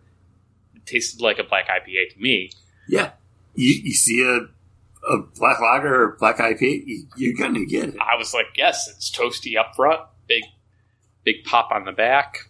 And I'm like, I'm happy with this. like, uh, they didn't offer flights there, so you know, I'm like, okay, what's what's the one thing on this menu that pops out to me? So I understand that. Uh, what's what are you guys looking for in the vibe or feel of a brewery? Like, is there a cultural thing? Is there like Three Heads turns me off because it's a little too on the weedy kind of thing. You know, weed Have you been? Have you been to the no, brewery though? but just no, just the you know the styling of the cans. I'm just saying for a brewery, like there's things that can automatically turn me off. Like if the servers are way too pretentious, like when I went down to Thin Man on Chandler, like with the tapo thing where it was attached tapo, like everybody was a little too cool for school in there. Yeah, but I mean, you go into the you go into the Elmwood one. It's even too, even more too cool for school. Yeah. And I'm like, Um, see, I love the Chandler Thin Man. Hmm. I love the atmosphere. I think it's a lot more than like the other Thin Man, and it doesn't have as much of taps as the Elmwood one. But I'd rather go to the Chandler than the Elmwood one. Uh, I see. I think a lot of it is the situation that you're there for. Ellipsis, I thought was a great, uh, a great brewery experience that we had. But really, we sat at the bar. It was empty because we were there before they even opened. But the bartender was really fun. She knew when to talk, when to just let us talk amongst ourselves. Like she wasn't like pushing or prying, but it was casual when we talked to her. It was like the first time we went into uh, Angry Chair. I walked in there and was like, "This is my place. I love it here. Like the stools, everything, the surly bartender. It was really great. The times that we've gone back, and it's become more of a thing every time that we went back there, and they were more small bar with too many people in there, and I think too many pretentious drinkers that were there.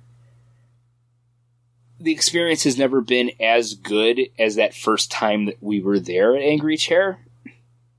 So I think sometimes it's just the people that are there as well that that change it.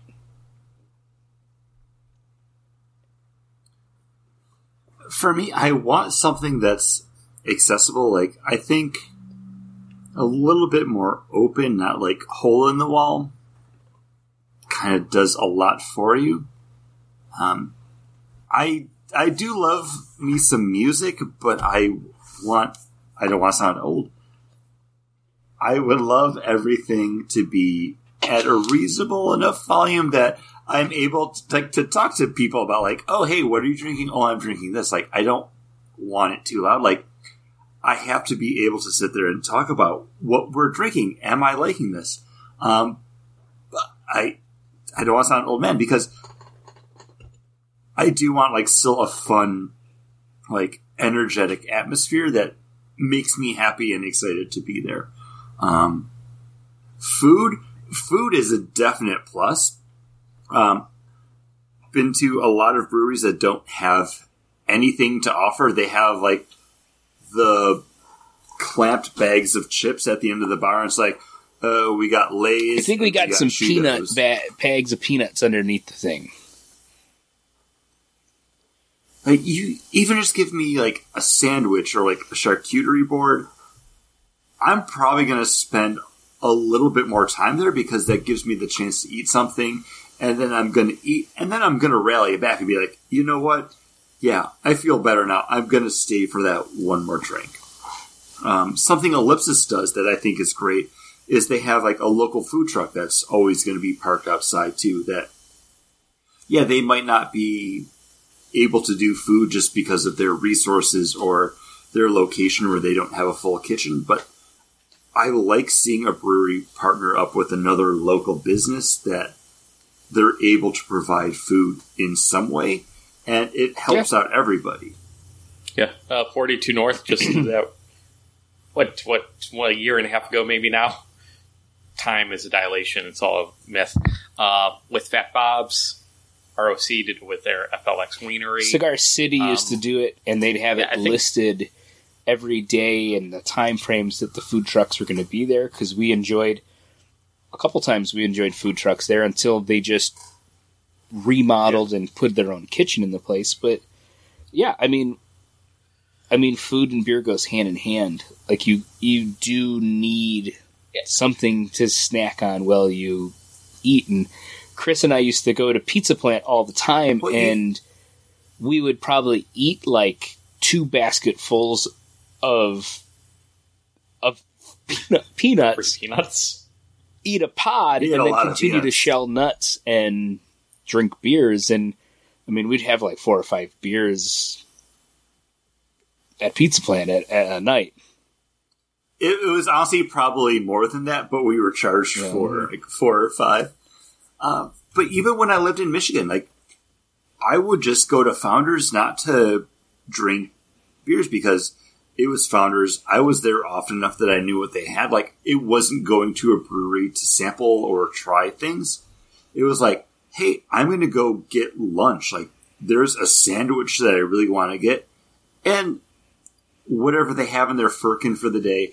I'll try one of those, but then I'll have, you know, just a regular like breakfast stout while I'm eating my like buffalo chicken sandwich. Food is such a big part of it that I think really does get overlooked. And kind of going back to beercation, when you guys came up to Grand Rapids, where do we went to New Holland Brewing? New Holland had a lot of knockout beers, but I was more excited just to be like, you guys got to get the pinwheels, which were like they're like bread dough and like tomato sauce, pepperoni, like dumplings. And I was like, oh, like I really want pinwheels. Uh, the the other thing too, like beercation, we were brewery hopping, and then you keep like, well, I got to get like the pizza, or I got to get oh, I got to get a burger. Like I need sustenance. I need to soak up these things. And like when we were at, like you just said, New Holland, Paul was like, I got to get a salad. I need to get some greens. And I was like, got to get a salad. This guy's losing it. And then I was like, I feel like shit at the end of the night. I kind of wish I had a salad. I'm like, guys, let's, let's get some chocolates. I, guys, let's uh, go. Should we run the 30 miles home? Because I think it'll be great. Uh, but it was one of those things where after he did that, I was like, yeah, you need like better food through. You're going to be drinking all day. Let's get some of the stuff that we need. You got to stop. You got to get a good breakfast. You got to get a good base. and then it's Yeah, yeah. Can't just go to a Coney place and just get a breakfast there at a grease spoon. You do want a base, but you do want something, you know, that isn't just going to sit in your stomach as a base. That'll Uh, actually keep but yeah, you going. you got to throw in some actually good good food, some roughage, some stuff, some stuff that'll keep the system going through. But uh, when Caitlin had when I first started dating Caitlin, her birthday fell on um, Southern Tier's Public Day, and oh, yeah, yeah. Paul and Kate went out. Uh, my dad, Kate, Caitlin's mom, like we all kind of went out um, together. We got there early. We got a table in the shade. We knew we had a good table, but I had previously went out and got a bunch of like Wegman subs, and I was like, "Hey, this is how we do it. You eat this. We have this. We have this food. You guys, we got to keep going. We got to keep ourselves."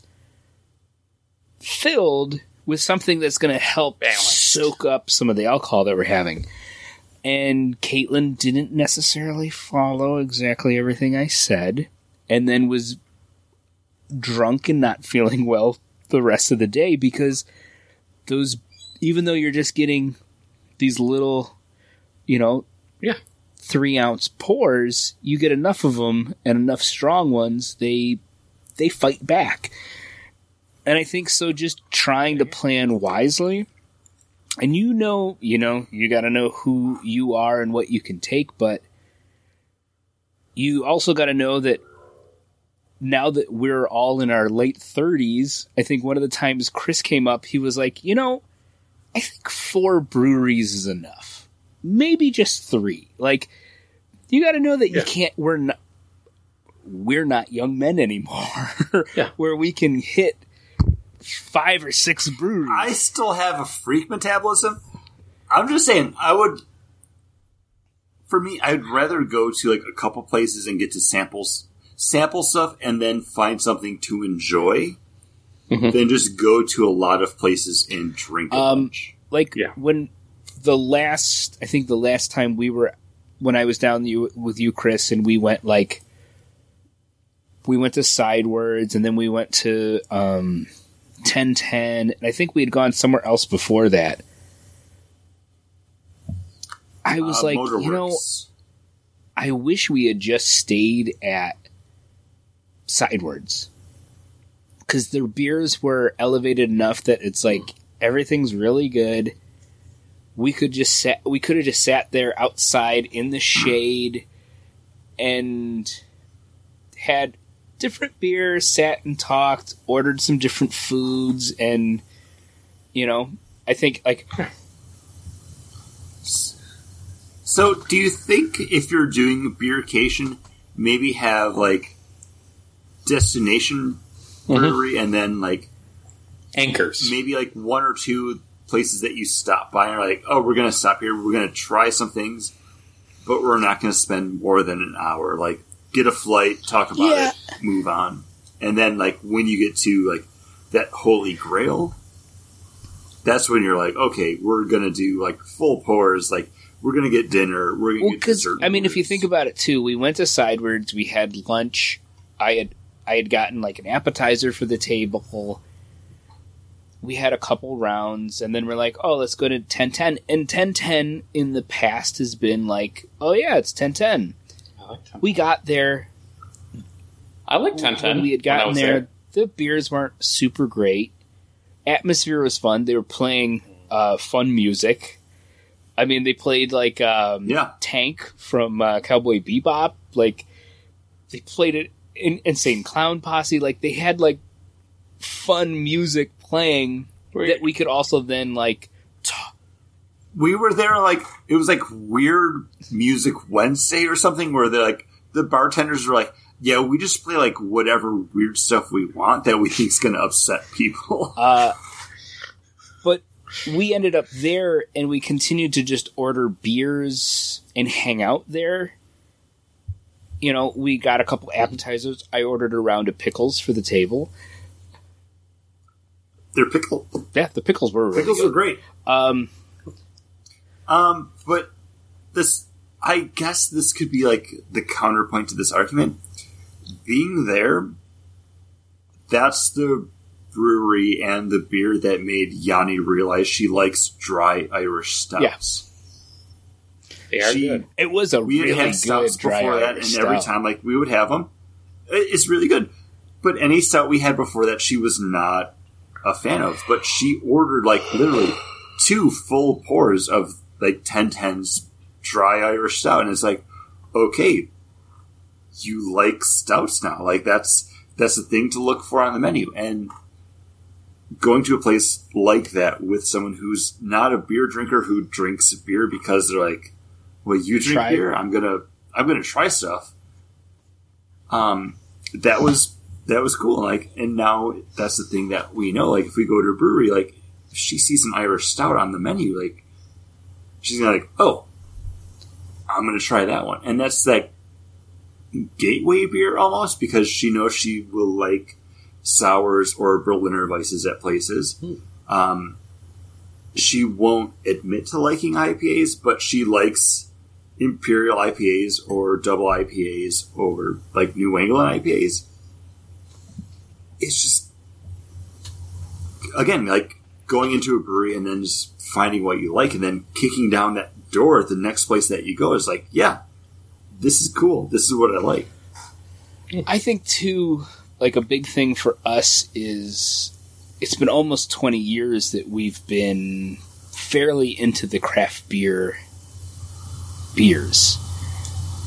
And we've had a lot of experiences at breweries and even like a couple years ago when we went down and I said, "Hey, I can get us a cool tour of C- Cigar City," and Chris was like, eh, Cigar been City, on tours." I'm like, "Yeah, but with this, it's probably going to be a little more in depth."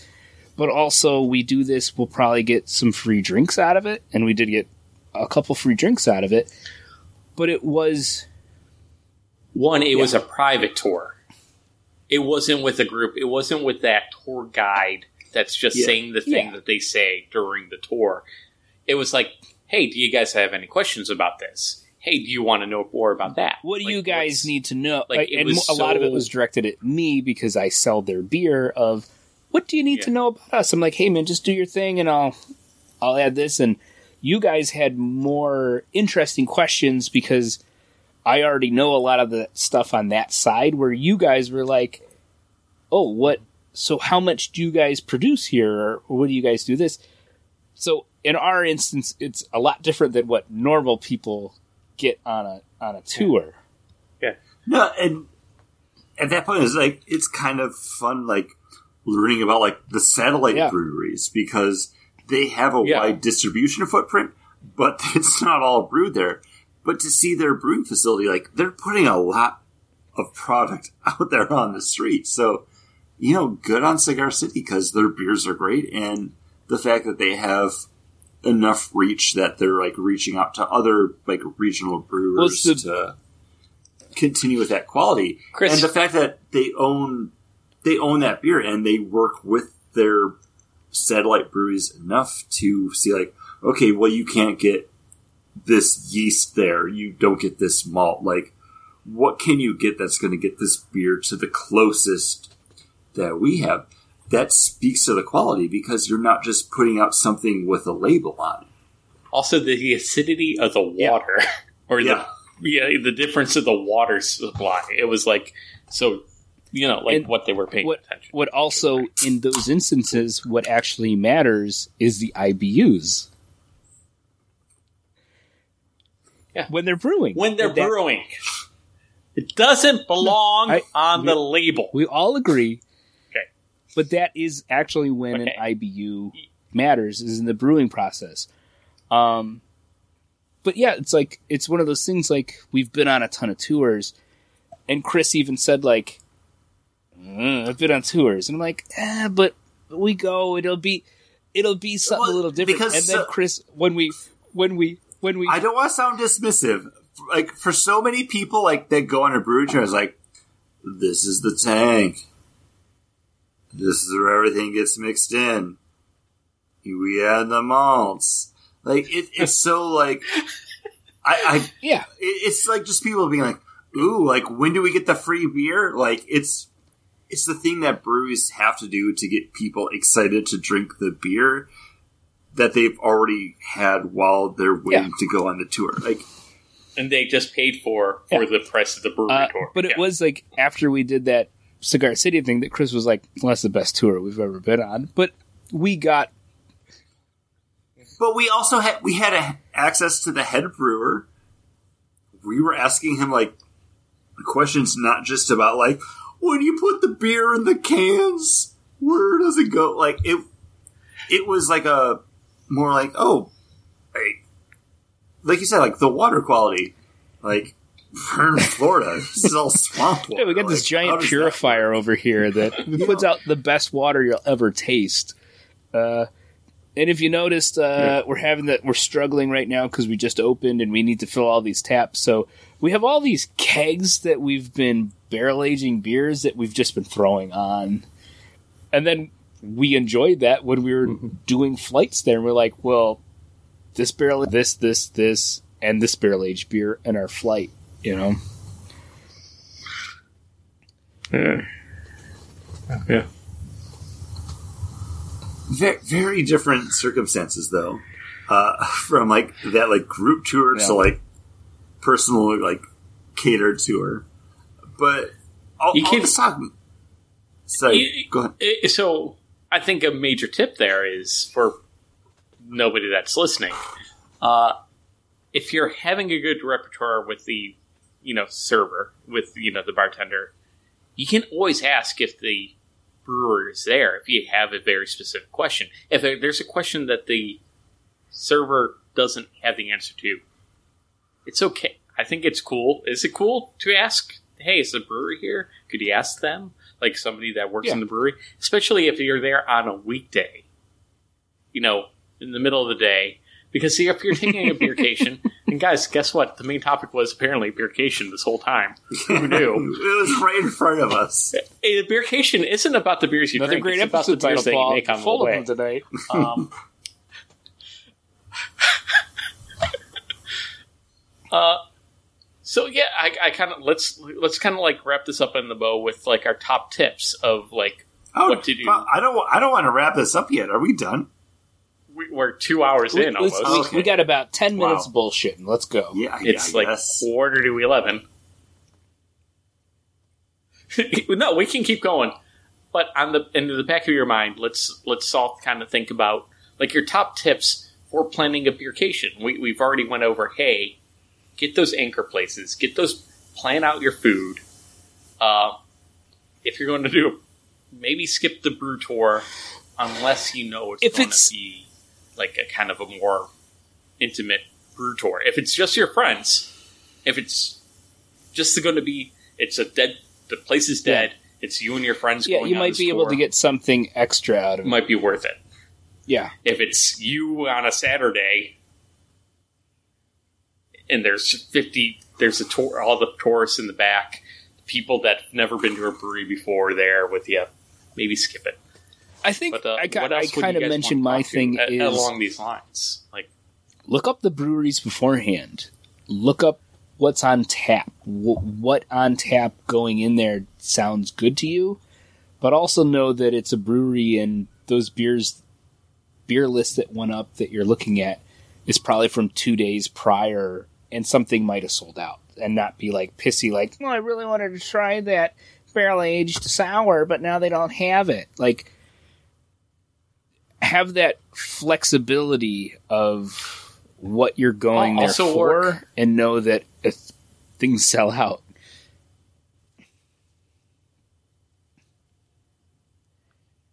Also, look on check their website to see if there's a special event going on, or if there's a special event every week. Like at um, Founders, there was what Firkin Thursdays. Yeah, every every week they would have like some different beer that they brewed on Firkin with some other ingredient that would be like pushed through. Like, so you could go in and be like, "Oh, this is our Centennial IPA through hazelnuts," and then the next week you would go and be like, "Oh, it's our rye IPA Um, and like with coffee." Like, you never knew Chris, what you were going to uh, have. or not Chris, I'm sorry, Paul, Max, and I, we went on that other half Mortalis uh, day where we were brewery hopping Yeah. up in like the Finger Lakes, we had specific places we wanted to go, and we decided to go to another brewery in between, like hopping back from one to the other.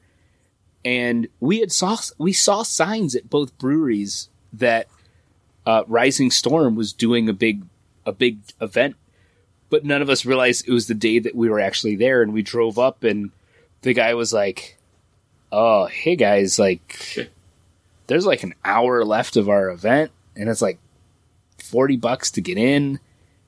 You guys don't want to come here." And then we're like, "Oh, okay, yeah. Couldn't you just let us in?" Couldn't you just let us in? Like, We don't. but it was just like, oh, okay, yeah, we'll we'll we'll go. And we went back to Mortalis and had a great time. But yeah, pay attention to those things if there is a, an event going on, because it actually probably would have been a little smarter for us to have gone to that event because they had beers from both the two breweries that we were we visited. So it might have made more sense doing that, but also I think we had a we one one we got a great story because that plane landed in the field next to the brewery, and Max's at other half, and Max's dad was there, and he was like, "I think that's Bill uh, Whippier's. Uh, I think that's Bill Whippier's plane." And the guy comes out with two growlers, walks up to the brewery, and is walking back, having gotten them filled. And Max's dad gets up and talks to the. Max's dad starts talking to the guy and sits down with us and he goes, Yeah, you know, the guy lives like right across the street from the brewery. So the guy flew his plane when he could have just walked to the brewery. And then he was also like, No, Drove all the way to the No, he- airport mm-hmm. he to the it from his hangar to pick up the plane. he he, launched it from his backyard. He the launched it from his backyard to fly around and land to do that. But also, the best, Freak, the best thing freaking too was farmland like, people, Max's man. dad was with like, all their acres. He just got back from Africa. Yeah, shot something over there. And like that was that was the story. But the better story is, guy landed a plane right That next was to us in a field.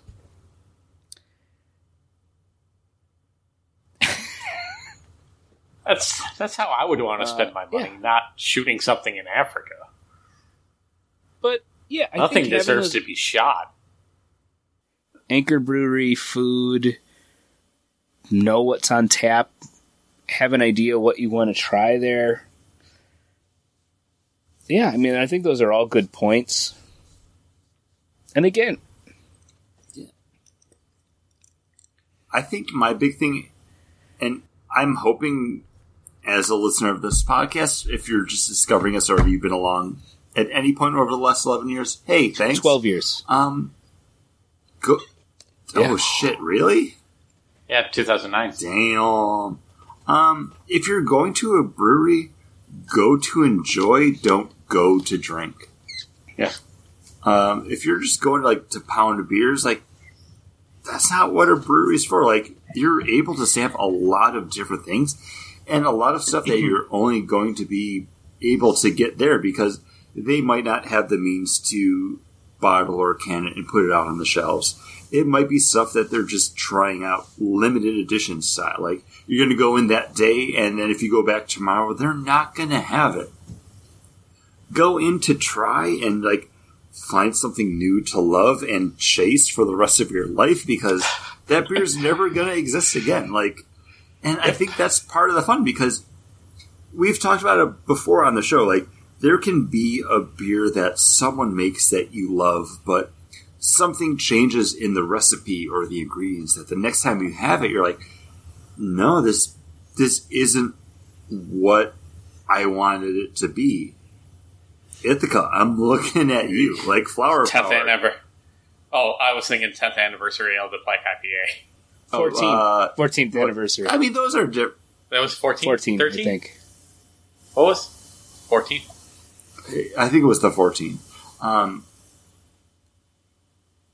beer's just a moment in time. Like it, there's so many, so many resources that go into making it that breweries are luckily lucky that they can capture that lightning in a bottle like multiple times in a row. Like what you get in love, you might never be able to experience again. So just go to try something different. And if it's not what it was, like, yeah, it's fine. Don't write them off because there's a lot of crazy science that's involved in like beer brewing that a lot can go wrong Uh, really. And if you're having a great time at a brewery, stay at the brewery. Like, oh, we're gonna go brewery hop and try this place and this place, but we're having a great time here. Just stay there and have continue to have a good time. Because you're gonna you can go to another place and it might not be as good. You can go to another place and have also another good time, but a lot of times you're like, I wish we had stayed there, or can we go back there? Like, oh, we were going to try this other place. So if you're having a great time and you're really loving what's there, stay. Or if you can go back, go back. I mean, the If they don't have food and you're hungry and you know the next place has decent food, leave, get some food, have just one there with your food, then go back to the place that you were having a lot of fun. but also just enjoying look and see if like someplace near you has food. Remember we walked around the block from 1010 and we got Oh, that, that little that little pig. barbecue place. Like, yeah, the barbecue place. yeah. That's great. Uh, John, I think you kind of hit it before too when you were talking about like talk to your bartender because even when we were at Angry Chair like years ago, like we were just talking to like the bartender, and there was the moment like he came out and he was like, "Oh yeah, this is our our double chocolate peanut butter cup stout." Like, yeah, try it. What do you guys think Yeah. of it? Yeah, you, you like it? Yeah, I, I I think it needs I think it needs more chocolate. Like just have those moments like talk to people get to have that repertoire with them because you could get to try something that nobody's ever had before and might not ever Well, that- have yeah. again Because they might train for it and never, and you'll never know because you said, eh, wasn't that good? They just open up the Well, faucet that was- and let it go. Unless they're, of course, resurgence, and then they'll just bottle it up and call Uh, it something else. that- what Chris is talking about is I watched the bartender go back to like one of the bright tanks, pour something out of the tank into a glass, take a sip, walk back in, and, and I said like, "Oh, what did you just have?" And he said like, "Oh, this is our coffee, blah blah blah." Oh, you guys want to try it? And I think he gave us. He went and poured us each one to try, or mm-hmm. gave us one Yeah. for. it was like Oh, a it was just like a- it was like the the Yeah, yeah. barest bottom of Um, the glass But yeah, it was something that we all like got to try. We got to try it out of a tank, like it wasn't even kegged or bottled or anything, and we all like we kind of like we all liked it. And he was like, eh, eh, "I think it- I think it needs a little more." But yeah, like those experiences happen. We had a great experience at Ellipsis with our bartender, and she refilled my glass that I said I love this beer. I'm savoring it she refilled it for me.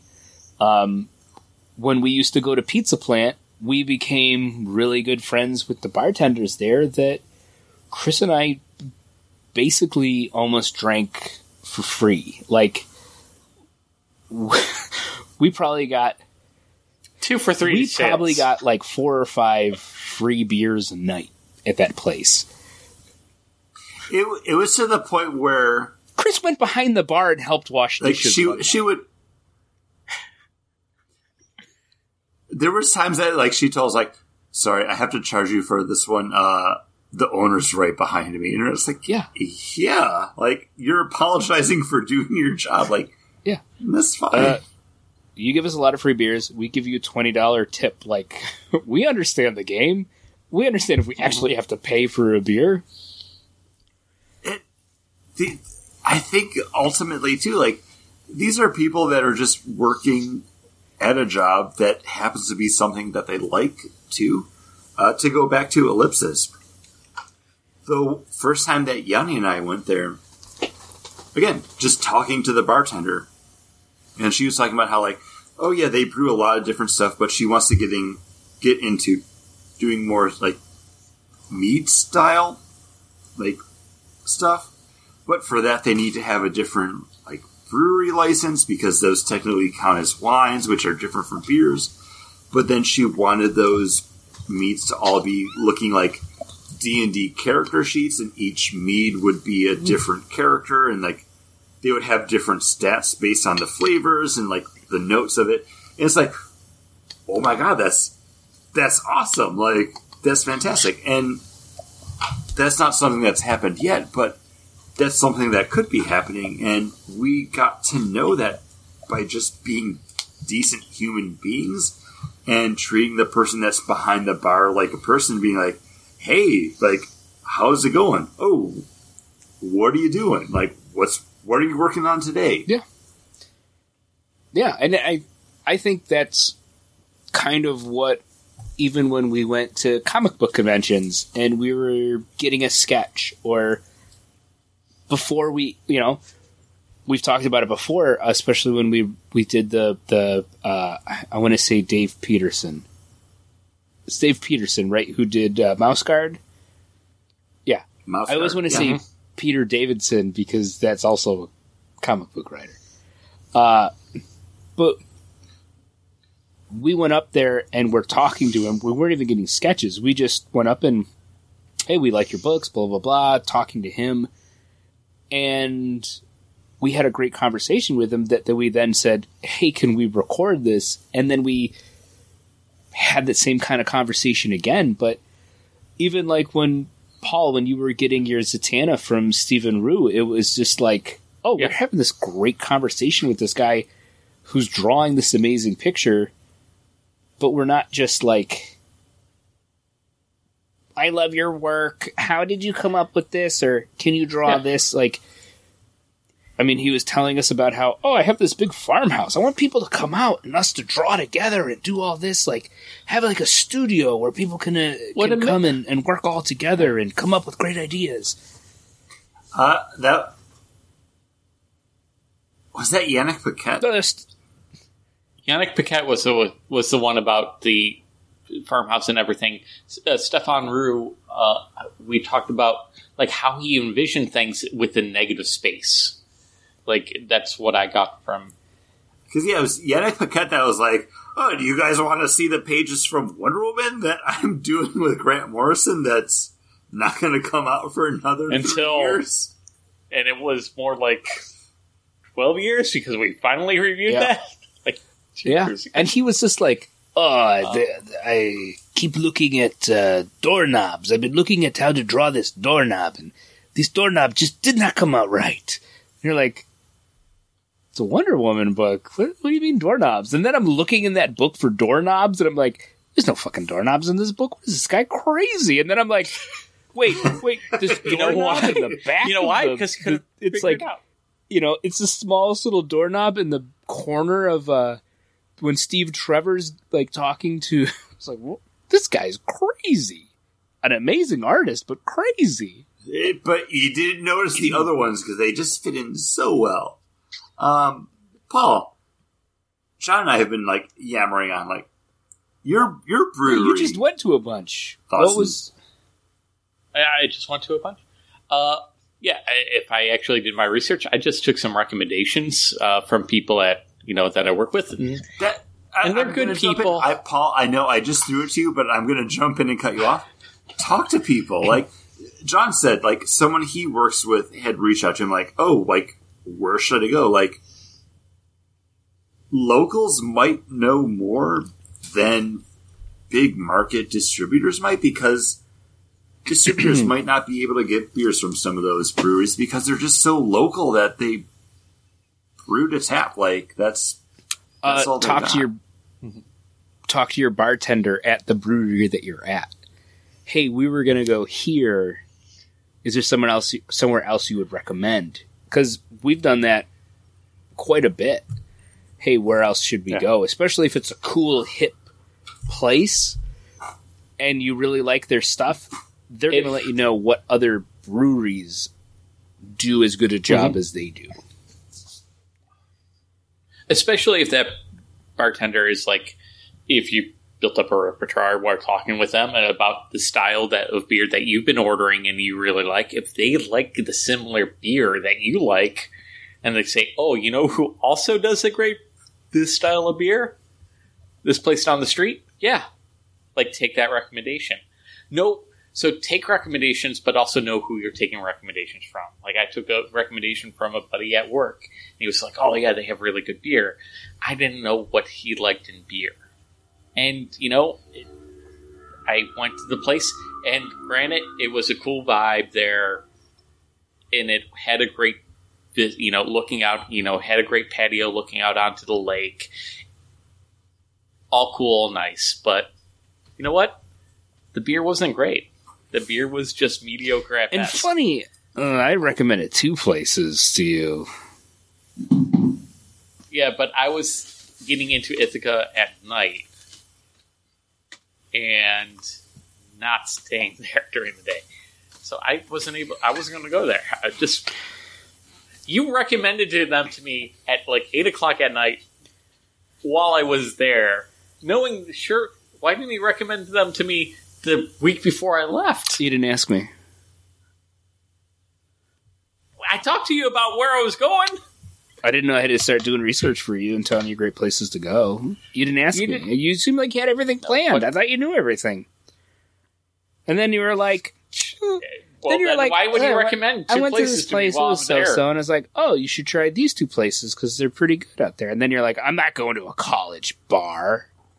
And I'm like, well, it's during the it's a during the Well, weekday. because I- if you went there in the afternoon, it'd be great. And it's a really cool vibe, and they have really good beer. It was a Friday at eight o'clock when you told me to go to this place. That means that means nothing. Like eight o'clock's like okay, let's go Paul, out and Paul do had his, something. I was already at he was Ithaca already Beer he was already in his plaid pajama pants, and he was had his Yeah. the the the sheets tucked up to his chin, and was like, "Oh, John's telling us we should go oh, there." no, It's no, eight no, not o'clock up at to the night. chin. What is he crazy? I imagined It- it's him always in to like the neck because a- I gotta let my whiskers grow. I imagined him in like a like Ebenezer Scrooge like dressing gown. Oh, yeah. with the hat that's like bah humbug going out. It's eight oh one p.m. Now it's not the time for merriment. I know I'm younger than both of you, but I'm also twelve years By older like than a both of you. year. Yeah, but I'm also like twelve years older than both of you at the same time. It's that weird paradox. Time has no meaning. You like Uh, the same stuff though, Paul. Yeah. Uh, but yeah, this is not. We had no main topic in mind. It was just going to be us talking about something, and it turned into be talking about like going to breweries. So that's fun because it's something that we all like to do, and hopefully you like to do it too. And if you haven't, just Google like my home city brewery. Find somewhere close by. Go near me. there. Support them. Like, find out what they're doing. Talk to the people there. Go to the next closest brewery. Be like, oh, this place is much better. I, d- I did a Macho Man visual thing. I did like, Yeah. yeah, better. Um, that's the only way these breweries are going to grow and start to thrive. Uh, a high tide raises all ships. So if your community has a brewery culture to it, support it because that's just going to make everybody else start to up their game, which is going to make them successful and it's going to make other places start to open up. I never thought when I moved here like six years ago that Orlando was going to have like a burgeoning craft brewing scene. But here I am now. Like a month ago, a brewery opened 15 minutes away from my apartment, and it's good. And is it knockout? No, but do they have the space and the resources to grow into something great? Yeah, and I'm excited to see that because that means it's a place that I can just go after I get home from work, or when my friends come down to visit, like be like, hey, you know what? On our way to like one of these other breweries, or world class theme parks like Disney or Universal, like, hey, we're to stop by here, get a beer and a sandwich, and you're to have a good time. That's great. Like, guys, when we started this podcast, I never thought we'd just be like, uh, it's a Tuesday afternoon. I'm going to go to this brewery and get like this weird random beer that they're brewing to have for the show because like we were talking about shit like Heineken and like Strongbow cider. Well, the the craft beer world was so small Well, the- 12 years ago. Like what it's done in 12 years is crazy. And even if you think Chris before we did the podcast, like we were actively trying to seek out places that had good beers. Like Pizza Plant became our place because they had beers that we couldn't get anywhere else.